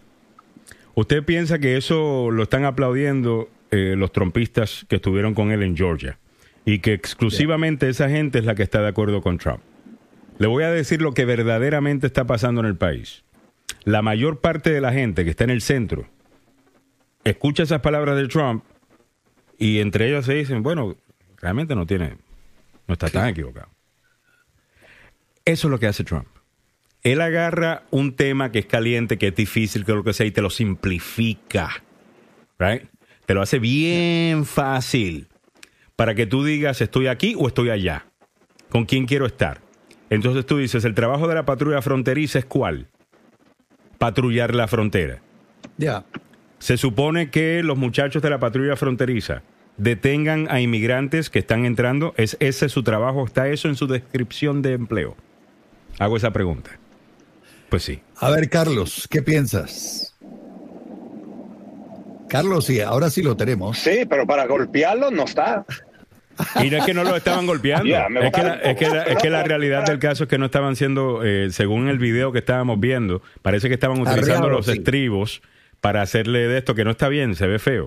Uh, yeah. y, y, y el resto. Pero ¿qué se supone que hagan? Eh, le pregunto al abogado Joseph Maluf, que estoy seguro tendrá una posición eh, muy distinta. A ver, abogado, ¿qué se supone que hagan? ¿Quién? Los que trabajan para la patrulla fronteriza y su trabajo es asegurarse que gente no cruce. Eh, porque Maxine Waters, y lo digo por esta razón, vamos, vamos primero a poner lo que dijo Maxine Waters sobre este yeah. evento, porque eh, Joe Biden está recibiendo su pela de, de los demócratas también. Eh, yeah. por lo que sucedió en la, en la frontera, no son solamente la, la extrema derecha. Uh, esto es lo que dice Maxine Waters. Not just unhappy with the cowboys who were running down Haitians and using their reins to whip them. I'm happy with the administration. We are following the Trump policy. He is the one that does not follow the Constitution and would not allow those seeking refuge to be able to petition to get into the country. What the hell, hell are we doing here? What we witnessed takes us back hundreds of years. What we witnessed was worse than what we witnessed in slavery. Lo que nosotros fuimos testigos fue peor de lo que fuimos testigos durante la esclavitud, dice Maxine Waters. Mira, el, el punto es que y nunca ninguna... ningún grupo de latinos, en mi opinión, yeah. eh, tenemos ese deseo de que eh, no hayan leyes y que la frontera esté abierta y que entre quien quiera. No, yeah. esa no puede ser. Un país independiente tiene que tener fronteras y tiene el derecho de crear reglas en cómo cruzar las fronteras. Sí, sí. Ahora, en este caso, yo creo que está bien criticar la administración Biden porque la imagen que todos tenemos de lo que está pasando con los haitianos no es una imagen positiva y tenemos que sentirnos tranquilos con nuestro propio partido en criticarlo. Al mismo tiempo, lo, lo que la congresista Waters está haciendo es extremadamente exa- es inapropiado. Es peor de lo que es decir Trump. Ella dice que esto es la esclavitud, que estamos, o sea, nada de lo que estamos hablando tiene nada que ver con el sufrimiento de miles de personas durante la esclavitud. Eso no se puede comparar, es una ofensa a las personas que fueron esclavas. Entonces, abogado, cuando escuchamos a, al presidente Donald Trump en su rally, que dice, increíble, los demócratas ahora se están yendo detrás de los agentes de la patrulla fronteriza que estaban haciendo su trabajo, y escuchan a Maxine Waters diciendo que los de la patrulla fronteriza estaban cometiendo los mismos actos que, con, que cometían los amos de esclavos eh, you know, hace doscientos, trescientos, cuatrocientos años, uh, no, no creo que la gente va a decir, espérate, en esto aparentemente estoy de acuerdo con Donald Trump. En comparación, eh, por, y la gente compara, ¿estoy con Maxine Waters o estoy con Donald Trump? Bueno, entre esos dos extremos parece que Donald Trump tiene la razón. Ese en es eso. el riesgo, ese yeah. es el riesgo de los progresistas, extraliberales, lo que le quieras llamar.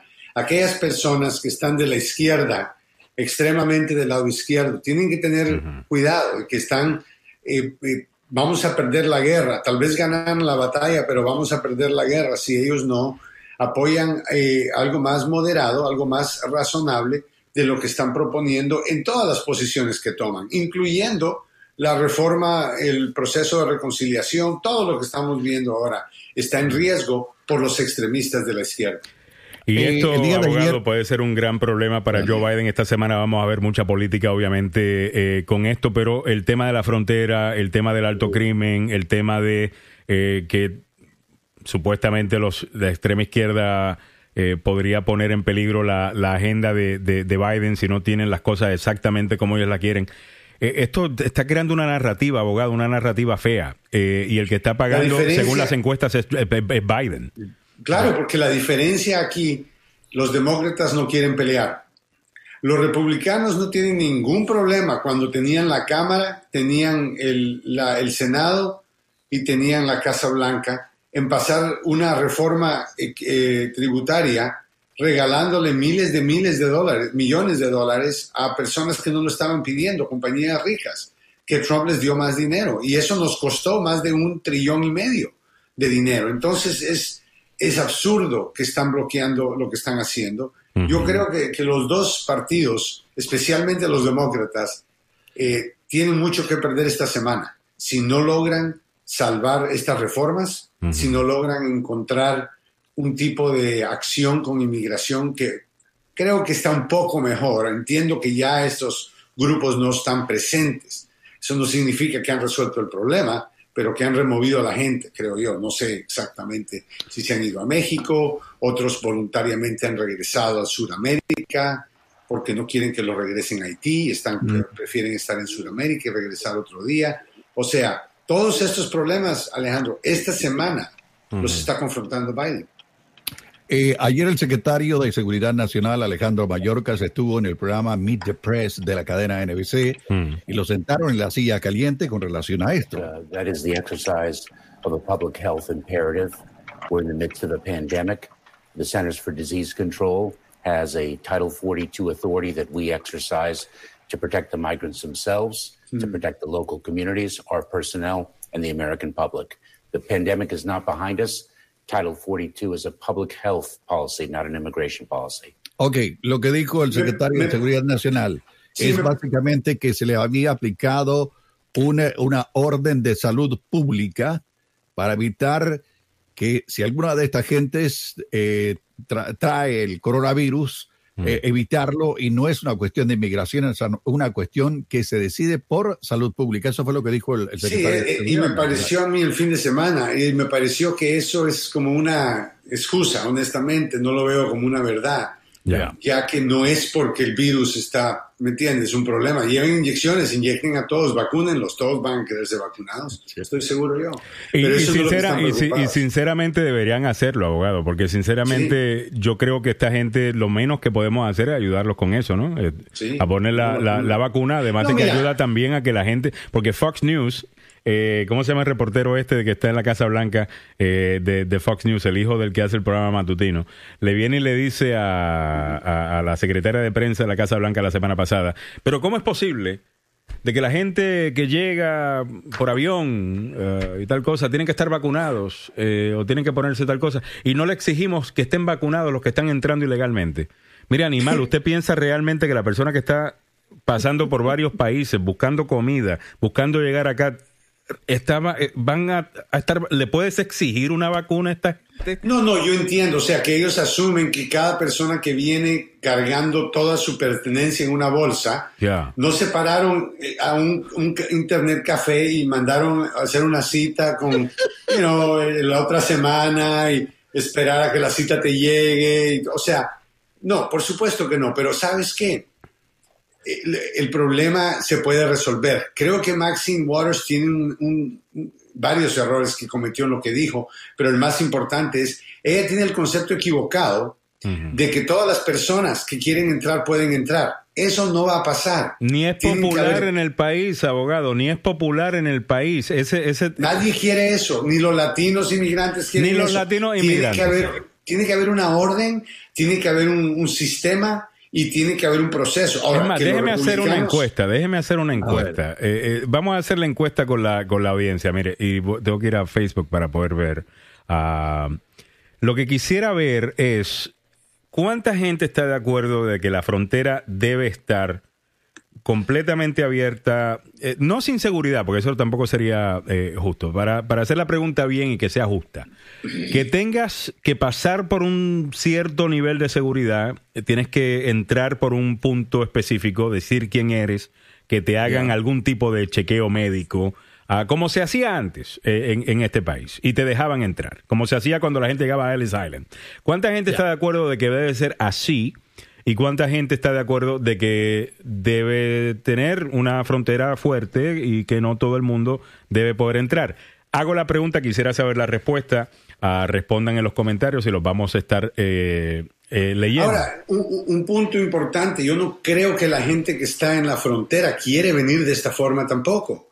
El deseo de la comunidad va a ser, te lo digo unánimemente, mm. porque no tenemos un sistema que funcione. Que yeah. funcione porque necesitamos inmigrantes, que funcione porque familiares tienen gente acá, están familias divididas. Mm. O sea, ahí es donde tenemos que trabajar, no necesariamente en la manera en que la patrulla eh, permite. No está en la discreción de la patrulla de la frontera si Ajá. alguien se queda a vivir en Estados Unidos y se convierte en ciudadano americano. Entonces estamos confundiendo, estamos echando la culpa al mensajero, porque esa es la persona que enforza la frontera. Pero la vida aquí no es tan linda si usted no tiene papeles. Mm. Eh, la pregunta que yo le hago es por qué hay una, esta enorme diferencia entre eh, la frontera sur y la frontera norte, porque hay lugares en la frontera norte entre Estados Unidos y Canadá donde uno cruza la calle y va a comprar un café en la esquina del otro lado y cruzó la frontera y de ahí regresa a su casa en la parte de los Estados Unidos. ¿Por qué hay esa, tan, esa Porque los canadienses no están eh, eh, viajando a Estados Unidos en cantidades, en los volúmenes que está viniendo del sur. ¿Por qué? Porque Canadá tiene, es un país avanzado, desarrollado, con dinero, con estructura, con seguro gratis de salud. Estaba viendo y, los números, abogado. Estamos hablando de sobre un millón de encuentros con la patrulla fronteriza en los últimos uh-huh. meses. Sobre un millón de encuentros. Wow. Uh, entonces la pregunta... Estaba escuchando al representante demócrata, uh, creo que se llama Henry Cuellar. Uh, eh, eh, Cuellar es... de un distrito de Texas. Él es demócrata, pero okay. es uno de los demócratas más centristas en este tema de, de inmigración. Algunas veces lo escucha hablar y suena como un republicano. Mm. Uh, habla siempre con mucho respeto hacia el inmigrante, eh, no, no demoniza al inmigrante, pero sí habla bastante sobre seguridad en la frontera y que las políticas de Biden pueden estar sirviendo como un imán. La idea... de que se le va se le va a dejar entrar, lo único que está haciendo es atrayendo a más personas. Me interesa escuchar el punto de vista del abogado, porque ah. creo que no se le da suficiente atención. Y una de las cosas que le estaba diciendo este fin de semana es que la administración Biden está escuchando demasiado a los activistas de inmigración y no a las personas que viven en las comunidades fronterizas.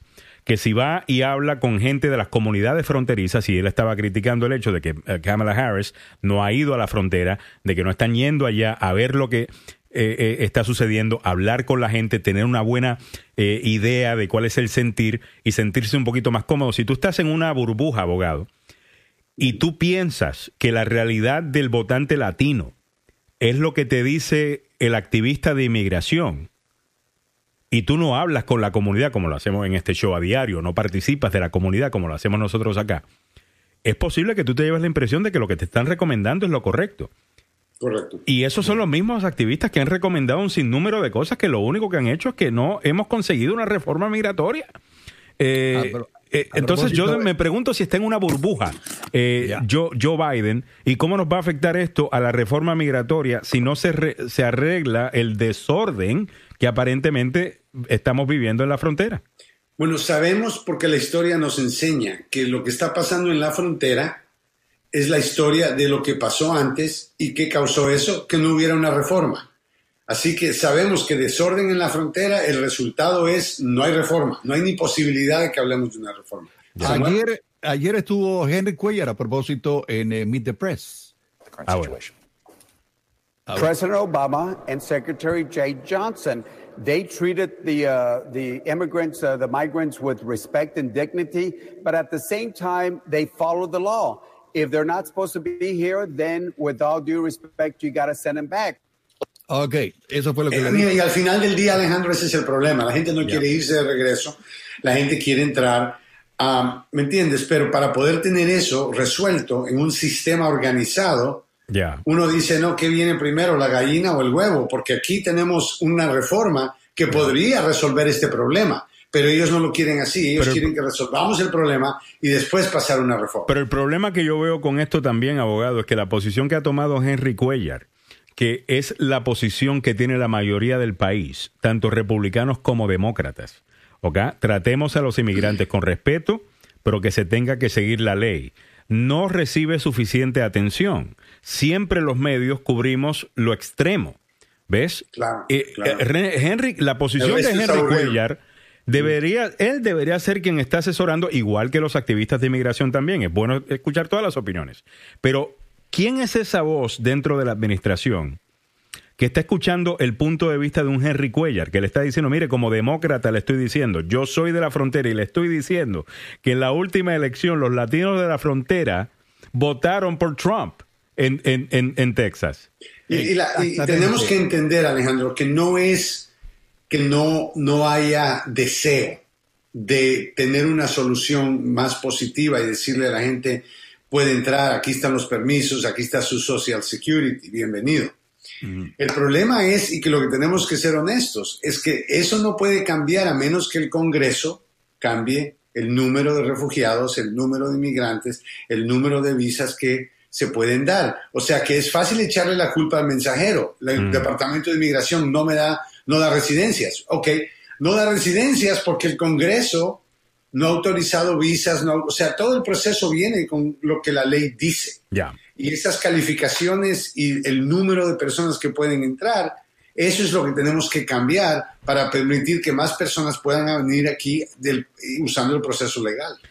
All right, muy bien. Estamos hablando con el abogado Joseph Maluf. Estamos hablando un poquito de todo en la mañana de hoy, como, como siempre, pero el tema de inmigración es importante.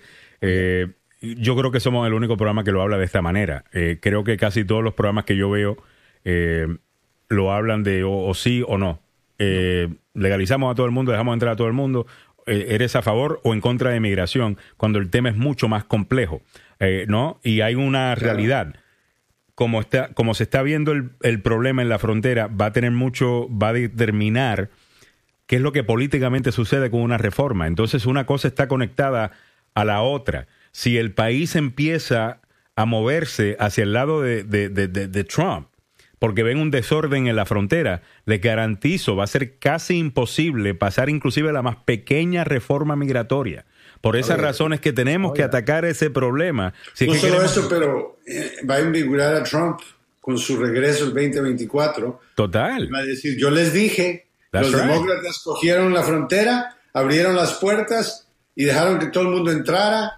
Y bla, bla, bla, bla, bla. Y, y ahora tenemos problemas. Asesinos, violadores, eh, vendedores de drogas. Y van, y... A, y van a mentir, abogado, porque el, claro. el presidente, el expresidente Trump estuvo este fin de semana, Samuel, si tienes el audio, si no lo tienes listo está bien. Pero ya. descaradamente diciendo que en, el, que en Arizona... deberían de certificar esa ele- un, un, un, algo que no se puede hacer, by the way. El claro. decertification of an election no existe, pero está bien. Que deberían de certificar la, la, la elección, porque claramente ustedes vieron lo que pasó, ustedes vieron los números y le ganamos a Biden en Arizona. No, el, el audit eh, salió trescientos votos más para Biden. ¿Sabes qué? En el siguiente juicio, si pierdo, le voy a decir al juez, su señoría, quiero que se desertifique que perdí inmediatamente, porque hay un recuento acá y, y está, eh, hay fraude y sabemos todos. Si usted lo sabe, usted lo sabe. No, eh, pero bueno, lo vamos a escuchar en breve para que usted... In Arizona, that they must decertify the election. You heard the numbers. And those responsible for wrongdoing must be held accountable. trescientos sesenta y dos votos más para Joe Biden. Esos son los números. And it's my opinion, by the way, that Georgia is far worse. Far worse. Okay. Sí, Georgia is far worse. Eh, tú, yeah. Mire, charlatán. Eh, pero bueno, Eh, señoras y señores, estamos llegando a ti gracias al abogado Joseph Maluf, la demanda más rápida del oeste. Se ha sido víctima de un accidente de auto en el trabajo, negligencia médica, en estos últimos días, en el fin de semana o lo que sea. Llame al abogado Joseph Maluf. Espero que haya recibido atención médica. Eh, es tan pronto como usted está en el accidente, llame al abogado Joseph Maluf. Lo pueden ayudar inmediatamente marcando el siguiente número. Con sus treinta y un años de experiencia, la compensación será mejor con el abogado Joseph Maluf. tres cero uno, nueve cuatro siete, ocho nueve nueve ocho, tres cero uno, nueve cuatro siete, ocho nueve nueve ocho, el abogado Joseph Maluf, con oficinas en, por supuesto, en Gaithersburg, Maryland, y también en Fairfax, Virginia, y licencia para trabajar en Washington, Maryland y Virginia, a propósito. Y a las nueve de la mañana vamos a estar hablando de accidentes, uno de los más, eh, ¿qué, qué te digo?, de los más eh, publicitados, en que cobró la vida de tres personas, ocurrió en una zona en medio de la nada, con un tren de Amtrak. Sí. Y eso y más eh, a las nueve de la mañana en el programa del abogado Joseph Maluf, conociendo sus derechos, eh, que apenas tiene treinta años de estar en el aire. Así que cuando usted habla de accidentes, negligencia o compensación laboral, dele una llamada al abogado Joseph Maluf al tres cero uno, nueve cuatro siete, ocho nueve nueve ocho, y ahí viene llegando el defensor, ya saben de quién, de la injusticia. Yeah. Yeah. De, de, de la celebración de Trump. All que right. Ya ganamos a Arizona. Ahora, ahora que tengo los dos abogados. Espérate, mañana... un, un segundo, Samuel, un segundo, Samuel. También recuerde, si usted vive en eh, Maryland y renta su vivienda en Maryland y no tiene cómo pagar su renta debido al COVID diecinueve, quizás usted califique para recibir ayuda financiera a través del programa de emergencia de ayuda para rentas de Maryland. Es un programa de emergencia. Estamos yeah. en una emergencia, una pandemia, y es un programa de ayuda social en donde si usted no puede pagar su renta, ha perdido trabajo, ha perdido empleo, han perdido negocio incluso, uh, y lo puede eh, comprobar, y los requisitos no, ni siquiera son tan... Eh, difíciles, llame y busque la ayuda a través del ocho siete siete, cinco cuatro seis, cinco cinco nueve cinco. De igual manera, para usted que es inversionista de bienes y raíces y usted tiene sus varias propiedades y las está rentando y no le han pagado Eh, claro. su, su, su renta. A lo mejor el inquilino no sabe de estos programas, y si está en Maryland, usted puede llamar y buscar información también y ayudar a su inquilino a que le pueda pagar su renta. Estamos hablando de personas que necesitan la ayuda, obviamente. ocho siete siete, cinco cuatro seis, cinco cinco nueve cinco, ocho siete siete, cinco cuatro seis, cinco cinco nueve cinco, o pueden entrar también a este website. Va a encontrar mucha más información. rent relief punto maryland punto gov, rent relief punto maryland punto gov, o marcando el ocho siete siete, cinco cuatro seis, cinco cinco nueve cinco. All right, vamos a continuar entonces, Samuel. ¿Qué tienes para los abogados? A ver. Bueno, eh, primero que nada, recordarles que si usted está metido en violencia doméstica, D W I, ay Dios, y una serie de violaciones a la ley, va a tener que ponerse de acuerdo con Salvado, Salvado y Salvado. No se olvide, tenga por ahí su número telefónico, tres cero uno, nueve tres tres, uno ocho uno cuatro, tres cero uno, nueve tres tres, uno ocho uno cuatro, para el abogado Carlos Salvado. Y para el abogado Joseph Maluf, me gustaría que escucharan ustedes esta historia. Esta mujer, que se llama Katie Arnuff, una residente en Virginia, estaba en la corte para presentar testimonio, a propósito, Carlos, por violencia doméstica de su conviviente. Pero reaccionó de una manera totalmente de ira cuando el juez le dijo: ¿sabe qué, señor? Usted se va a la cárcel. Y dice: ¿yo qué? Ni siquiera dice nada. Bueno, el juez en el caso de circuito del condado Loudoun, James Fisher, encontró que la señora eh, estaba en desacato, detuvo el juicio e interrogó a la mujer, quien admitió haber fumado marihuana temprano en ese día. La sentenció a diez días en la cárcel, declaró juicio nulo en el caso contra su presunto atacante. El abogado de esta mujer se puso lívido, todo esto salió a, a la luz pública, y ahora le están cayendo a palos al juez. ¿Qué tenía que ver un acto de violencia doméstica con la doña que se fumó un cigarro de marihuana temprano en la mañana? A ver, eh, señores abogados, por favor, ayúdenme. ¿Qué, qué vamos a hacer? ¿Estar tomando un trago y después entrar a la corte ahora? No, pero tal vez, tal vez sí un puro, uh, you know, un puro. ¿Qué te parece? Ya, un cepelín se había fumado la señora. Claro. Yeah, no, hay que tener un respeto para el sistema y eso lo estamos perdiendo. O sea, o sea lo que el juez con... hizo es, es castigarla por llegar a la corte bajo el efecto. Yeah. That's right. Y el efecto no importa si es el efecto de píldoras o es el efecto de marihuana o es el efecto de alcohol. Yeah. Ella sabía que tenía que ir a corte y tenía que testificar, y para testificar tiene que hacerlo no bajo el efecto de drogas, claramente. Uh-huh. Muy bien. O ¿Puede... sea que estuvo, estuvo bien lo que tú juez. Yo creo ah. que sí. Carlos, ¿qué piensas tú? ¿Buen castigo? ¿Estuvo bien diez días? En el Yo campo? pienso que sí. sí. Y me molesta que se están quejando todo el mundo, porque mira, sinceramente, ¿qué vamos a estar haciendo acá? La lucha libre... Ah, bueno, hay un entra punto, con... ¿sabes qué? En compensación laboral ahora están permitiendo el uso de marihuana como medicina. Ahora, si ella tiene una receta médica y ella... está bajo, porque Maryland tiene la marihuana medicinal. Yeah. ¿Cómo cambiaría eso el caso si ella lo que hizo es tomar su medicina? Mira, todavía uno no puede estar manejando bajo influencia de cualquier droga. Bueno, no también, si es, también hay, medic- hay medicina que no deberías de manejar, percoceros. Yeah, that's right. Y es lo mismo, yo pienso lo mismo. Si, si la medicina te va a afectar en una manera que no puede... no sé, que no puede ponerle atención al caso, no puede dar testimonio o te influencia el, el no. testimonio. Yo, yo lo veo igual, yo no veo nada mal lo que hizo. Ahora, yo no sé exactamente cuál fue la evidencia que tuvo el juez para determinar que ella estaba bajo la influencia de marihuana en ese momento. Antes de ir a la corte, juicio. le hicieron pruebas de laboratorio, Carlos Salvado. Oh, wow. Y allí fue donde encontraron que esta doña había, eh, había fumado marihuana, había consumido marihuana. Le habían disculpen, hecho una prueba disculpen antes que, de la eh, estaba, estaba poniendo la información que nos estaban pidiendo. ¿Quién es la que fue arrebatada? ¿La abogada o la cliente? No, la, la acusada. La acusada. Eh, la acusada. La, sí, la acusada que estaba en un juicio por violencia no, doméstica. No, porque puede ser que la abogada, la abogada sí, también sí, llegó. Sí. No, eso es normal. Era. En Virginia, en Virginia no juega, eso es normal. Ahí sí es normal. Yeah. Yo me recuerdo, you know, hace quince años, diez años, quince años que yo estuve ahí, pero en vez en cuando un juez notó o sintió el olor de alcohol, dije, ok, quiero breathalyzer test. Yo, yo he visto eso. Yeah. Yeah. Después del almuerzo, así que Virginia no juega, así que esto no, no es ninguna sorpresa para mí. No, no se puede no, echar no, una cervecita de almuerzo, entiendo, entiendo. Yeah, no, you gotta be careful. Pero mira, oh, es yeah. el sistema, y si no tenemos un sistema con reglas y vamos a perder ese, esas reglas, vamos yeah. a tener un desastre. Carlos tiene tiene razón en que el testimonio que va a presentar un testigo tiene que ser un testimonio de con una buena memoria, con una buena concentración.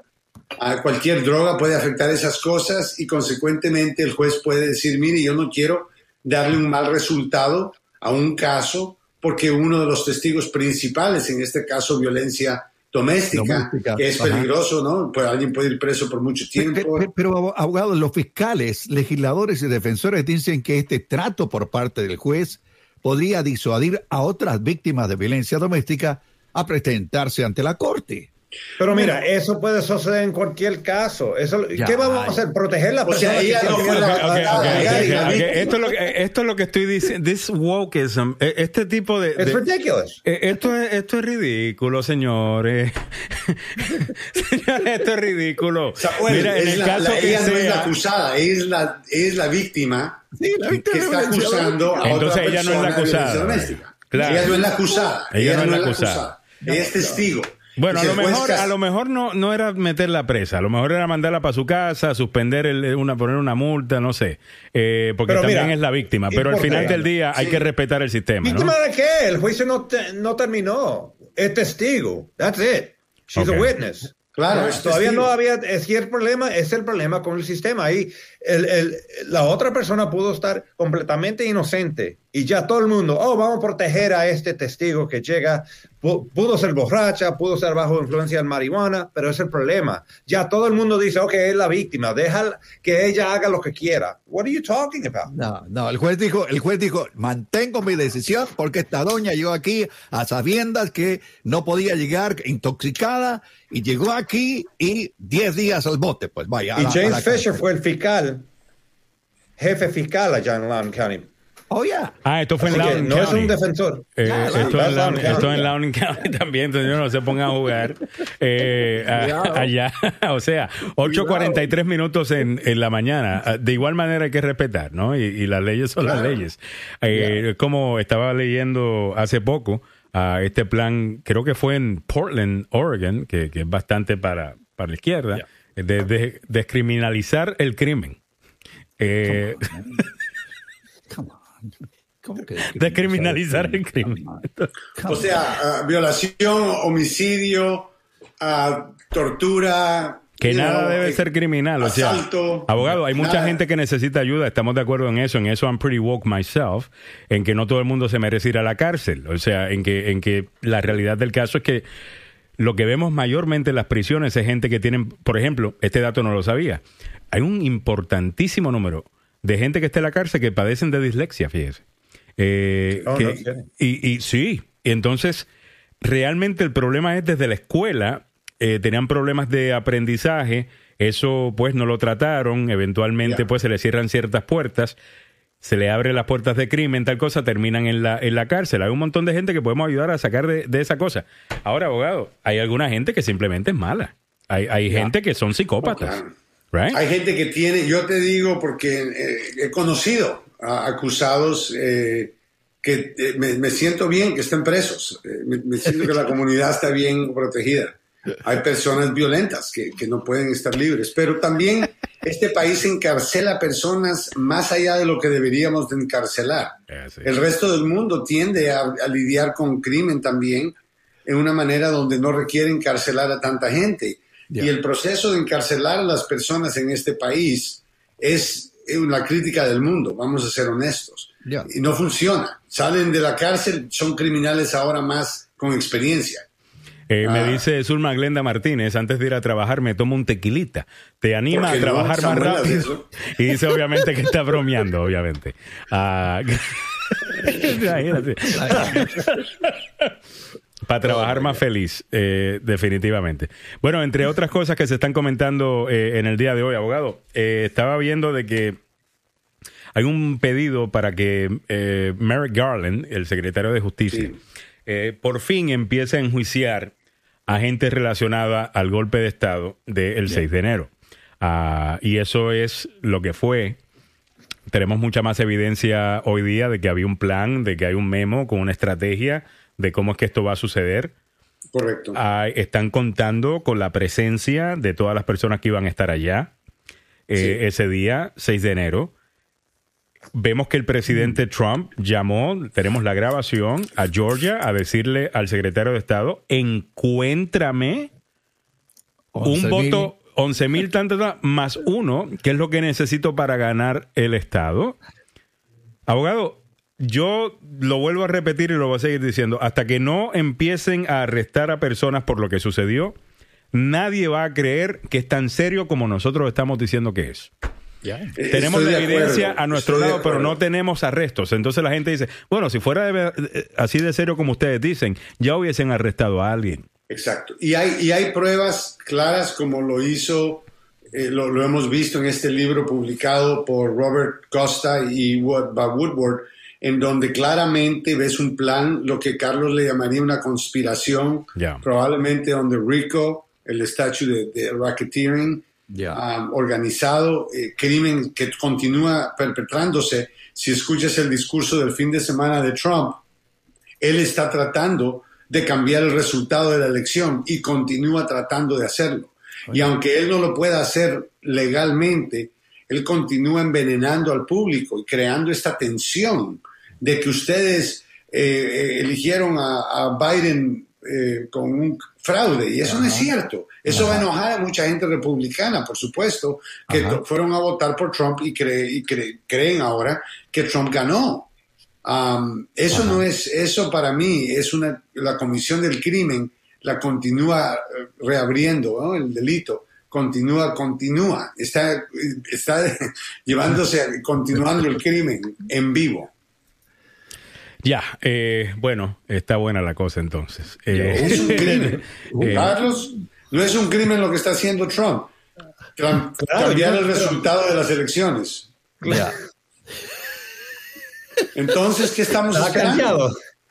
Bueno, no, yo ni sé. Lo que pasa es que él es tan descarado. El, el, el audit este raro que Pero estaban no. haciendo en Arizona, ¿no? Que era un grupo de, de trumpistas, una, una organización pro-Trump, estaba haciendo esto. Terminan encontrando trescientos votos extra eh, para Biden. Y este se gastaron ayer, cuatro millones de dólares, Alejandro. Y este ayer se aparece en un rally antes de ayer a decir, bueno, ustedes vieron los números y van a tener que descertificar esa elección porque obviamente gané. Cuando sabe que, que encontraron más votos para Biden. Él antes yeah, mentía es, es, con claro. él, él antes mentía diciendo un poquitito de verdad y lo vestía Oye, con un no. montón de mentiras. Ahora se va directo a una realidad alterna. Otro mundo. Qué lindo vivir en ese mundo. El mundo de las fantasías. Sí. Esto es increíble, güey. Y hay bastantes personas ahí con él. setenta y ocho por ciento de los republicanos, según una reciente encuesta, dice que la, que la elección no se la ganó Biden. Y no solamente yeah. eso, en el discurso del sábado ya estaba diciendo que mm. si no ganan en veinte veintidós también es por trampa. Y si no ganan en veinte veinticuatro también es por trampa. El hombre está desmantelando el sistema democrático de los Estados Unidos, causando que la gente dude del sistema. Está desmantelando el sistema ante nuestros ojos. Y el Departamento de Justicia no está haciendo nada al respecto. Bueno, a lo mejor no es que nada, a lo mejor no sabemos lo que están haciendo o no han anunciado claro. algo, a lo mejor están preparando algo, qué sé yo. Pero me parece increíble que en Georgia tenemos, abogado, un audio del presidente diciendo claramente, encuéntrame votos, cámbiame los votos. Y ya aprendieron de esto. En veinte veinticuatro, abogados, ya cambiaron Trump, las reglas. Trump está normalizando hablar en voz alta yes. lo que está en su cabeza y admitir el crimen y describir el crimen. Lo único que quiero que hagas es que me encuentres más votos, un voto más que el otro. Yeah. ¿Qué más claro? Es yeah. una confesión. Si eso hubiera estado grabado en un tape, que secretamente estaba grabando la conversación, uh-huh. pero no, se lo, no lo dice él públicamente, lo arrestan al día siguiente, pero como él lo dice... y lo dice abiertamente. Yo no sé por qué se quejan. Lo único que le estaba pidiendo es que me encontrara un voto más que Biden. Eso es todo. Sí, aquí casual, robándome una elección. Aquí casual. O sea, ¿qué, qué, qué? ¿Cuál es el problema? Si hubiese sido legal, lo estuviera escondiendo. Ahora, let's save America. Oh, no, he's gonna save America. Claro que he's gonna save America. El problema es que los demócratas le van a dar la, la, las victorias. O sea, sí, este era el problema, este era el momento para decir, espérate, ¿por qué razón tanto demócrata de, de Obama votó por Trump en veinte dieciséis, que fue lo que eventualmente le, le dio la victoria a, a, a Trump? ¿Por qué? Y, y eran algunas cositas que todos conocemos y sabemos. ¿Tú me entiendes? Mira, la gente está de acuerdo con el plan de, de infraestructura de, de Biden. Con el gastar la plata en daycare, la gente está de acuerdo con eso. En ayudar a las familias, casi todos estos programas sociales, la gente está de acuerdo con eso. El plan este que están pasando eh, de infraestructura es muy popular en los Estados Unidos. Son estas cosas que no son populares, la del tema de migración, eh, wokeism, eh, ¿no? La, los iluminados y, y su mundo, en donde nada debe ser malo, eh, en donde you know, todo el mundo es víctima, en donde debemos tener dos diferentes, eh, ¿cómo se llama?, eh, eh, himnos nacionales, uh, uno para los negros y uno para los blancos. Uh, eh, eh, eso no le gusta a la gente. Eh, esa, esa parte de la izquierda no le gusta a la gente y es de lo que se agarra Donald Trump para ganar elecciones, porque son los temas candentes, abogado. Son estos temas que, no sé, que por alguna razón despiertan eh, pasiones. Uh, y el tipo sabe jugar este juego muy oh, bien. Lo sabe mejor que nadie, mejor que nadie. Bueno, pónganse las pilas entonces, es muy fácil, demócratas. Come on. Uno ni puede hablar. You can't hurt anybody's feelings. Y ya. It's true. You know, es, es cierto. Te van a caer atrás. Así que cualquier persona que ha sufrido eso yeah. va a ir con Trump. Y así eso es lo que Trump entiende. Cualquier you know? persona But, que ha sentido que tiene que estar caminando on eggshells, como dicen por ahí, ¿no? Con un cuidado porque se ofenden por esto, por lo que otro. Y él te dice que es, está bien tú simplemente decir eh, las cosas, tú vas a sentir que sí, que allá tú eres bienvenido y vas a estar de acuerdo con él. Esto, esto sinceramente, es sin, esto yeah. es un problema. Es un eh, problema. Porque estamos yeah. hablando de un tipo que es un mentiroso, eh, estamos hablando sí. de un tipo que es sucio, que juega sucio. Mira, este fin de semana, lo único que tienes que hacer es, es leer el reporte oficial de la auditoría que hizo los famosos ninjas de la Florida. De Arizona. De, de Arizona, pero ellos vienen de la Florida. El fundador yeah. es de la Florida.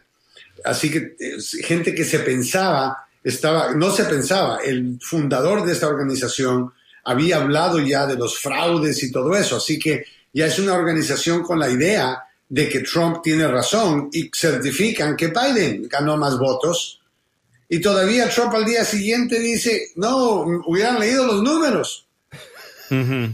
Sí. Gané. Wow. Y los números sí. claramente no dicen eso, pero bueno, eh, pero sigan, sigan, eh, sigan con su con su show eh, extrema izquierda, que ustedes le están garantizando que Donald Trump sea electo eh, en veinte veinticuatro. Sinceramente, uno pensaría que se van a poner las pilas sí, para asegurar sí. y proteger al país, pero no lo están haciendo. Eh, ocho cincuenta y tres minutos de la mañana. Donald Trump es la respuesta a algo Que, que mucha gente ve como que el país va por el camino incorrecto. Qué pena que la medicina es peor que la enfermedad en, en, en, este, en sí. este caso.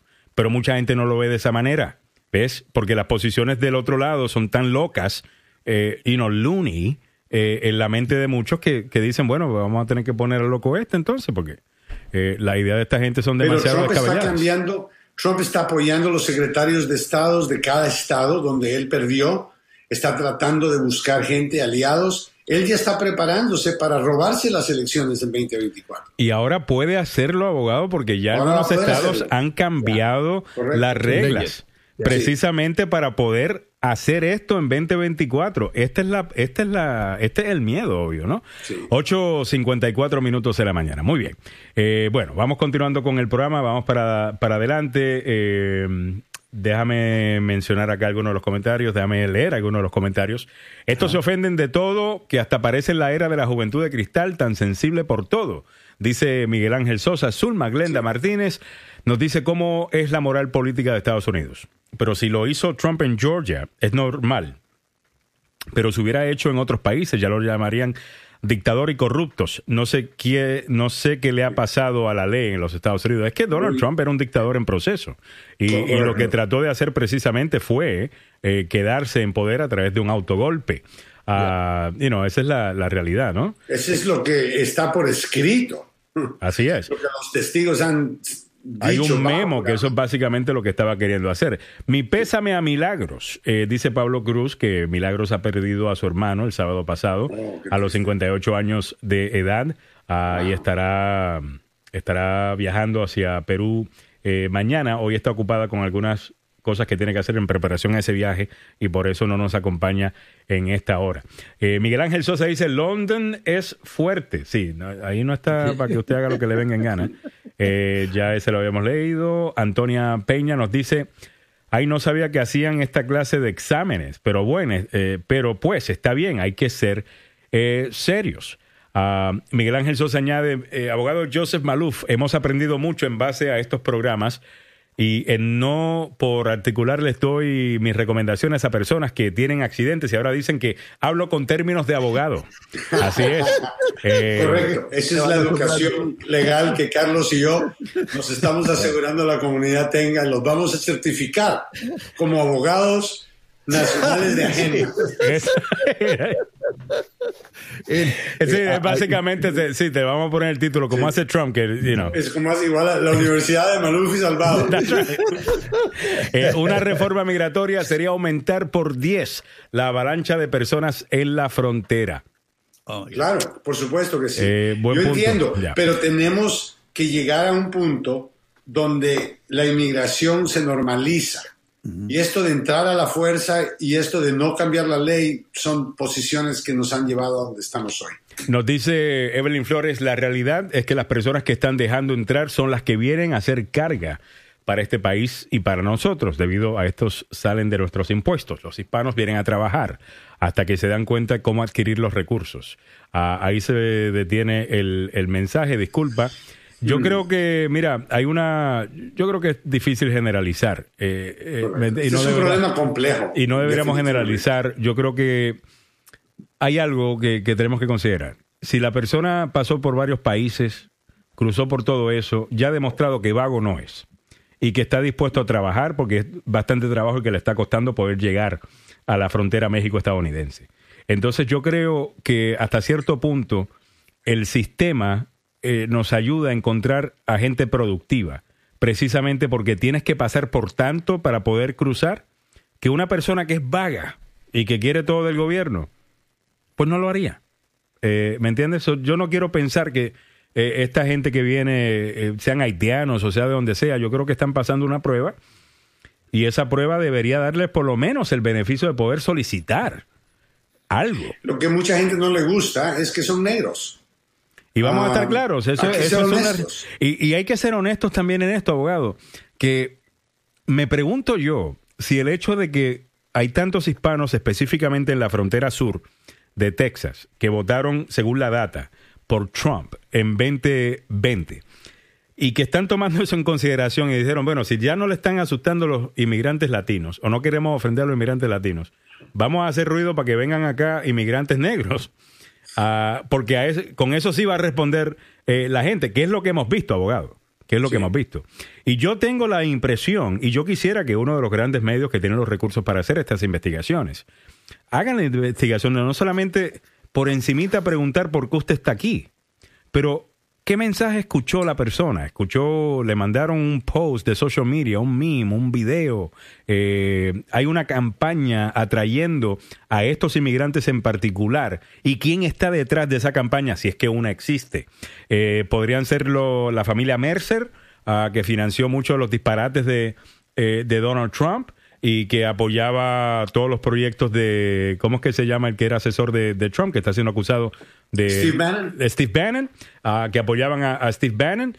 Esto oh, yeah. tiene las huellas digitales de ellos por todo este eh, sistema, porque esto me parece raro. Yo nunca he visto tanto haitiano cruzando, y mucho menos en, en, en ese gran número no de gente. No me sorprendería, no me sorprendería. Y ahora tú tienes a un presidente demócrata que tiene una base política afroamericana, lidiando con la, su patrulla fronteriza, yéndose detrás de hombres negros que estaban cruzando. Eso le hace daño a cualquier claro, candidato cualquier. demócrata.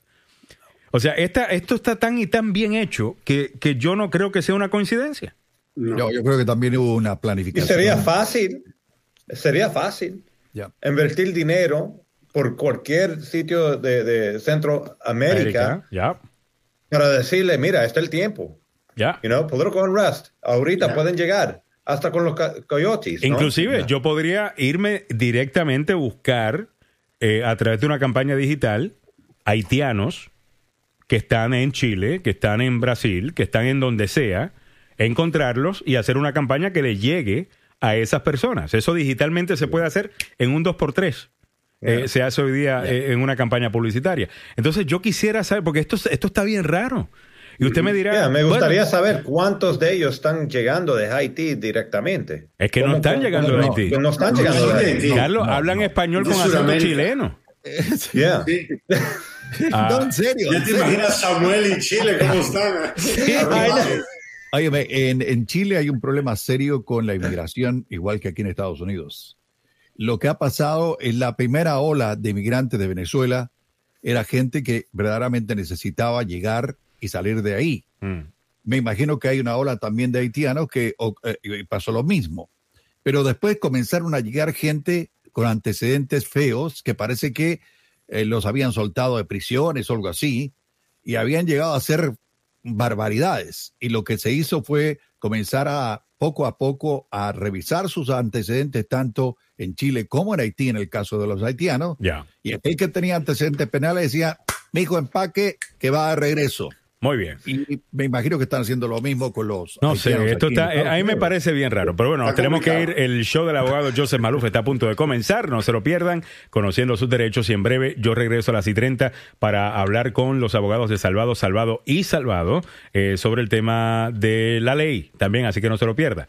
Ah, en la escuelita de las leyes. Bueno, muchas sí, gracias al abogado Carlos Salvado, y ya lo saben, si tiene un problema, no importa el que sea, llame al abogado Carlos Salvado, salvadolaw punto com, se ha sido acusado de un crimen, llame al abogado Carlos Salvado, salvadolaw punto com, trató de robar una elección en Georgia, llame al, al abogado Carlos Salvado, salvadolaw punto com. El número es el tres cero uno, nueve tres tres, uno ocho uno cuatro, tres cero uno, nueve tres tres, uno ocho uno cuatro. También estamos llegando a ti gracias al Centro de Atención de Ayuda de Renta de Maryland. Si no has podido pagar tu renta, hay un programa social que te va a ayudar con eso. Tienes que calificar, tienes que llamar para enterarte si puedes calificar. ocho siete siete, cinco cuatro seis, cinco cinco nueve cinco. uno ocho siete siete, cinco cuatro seis, cinco cinco nueve cinco, o entra a rent rentrelief punto maryland punto gov. Alquila su hogar en Maryland. Corre riesgo de ser desalojado por problemas relacionados al COVID diecinueve. Maryland's Emergency Rental Assistance Program podría ayudarle. Podría calificar para ayuda para pagar su alquiler actual o atrasado y evitar el riesgo de ser desalojado por pérdida de sueldo o enfermedad debido a la pandemia. Aprenda más visitando rentrelief punto maryland punto gov o llamando al ocho siete siete, cinco cuatro seis, cinco cinco nueve cinco.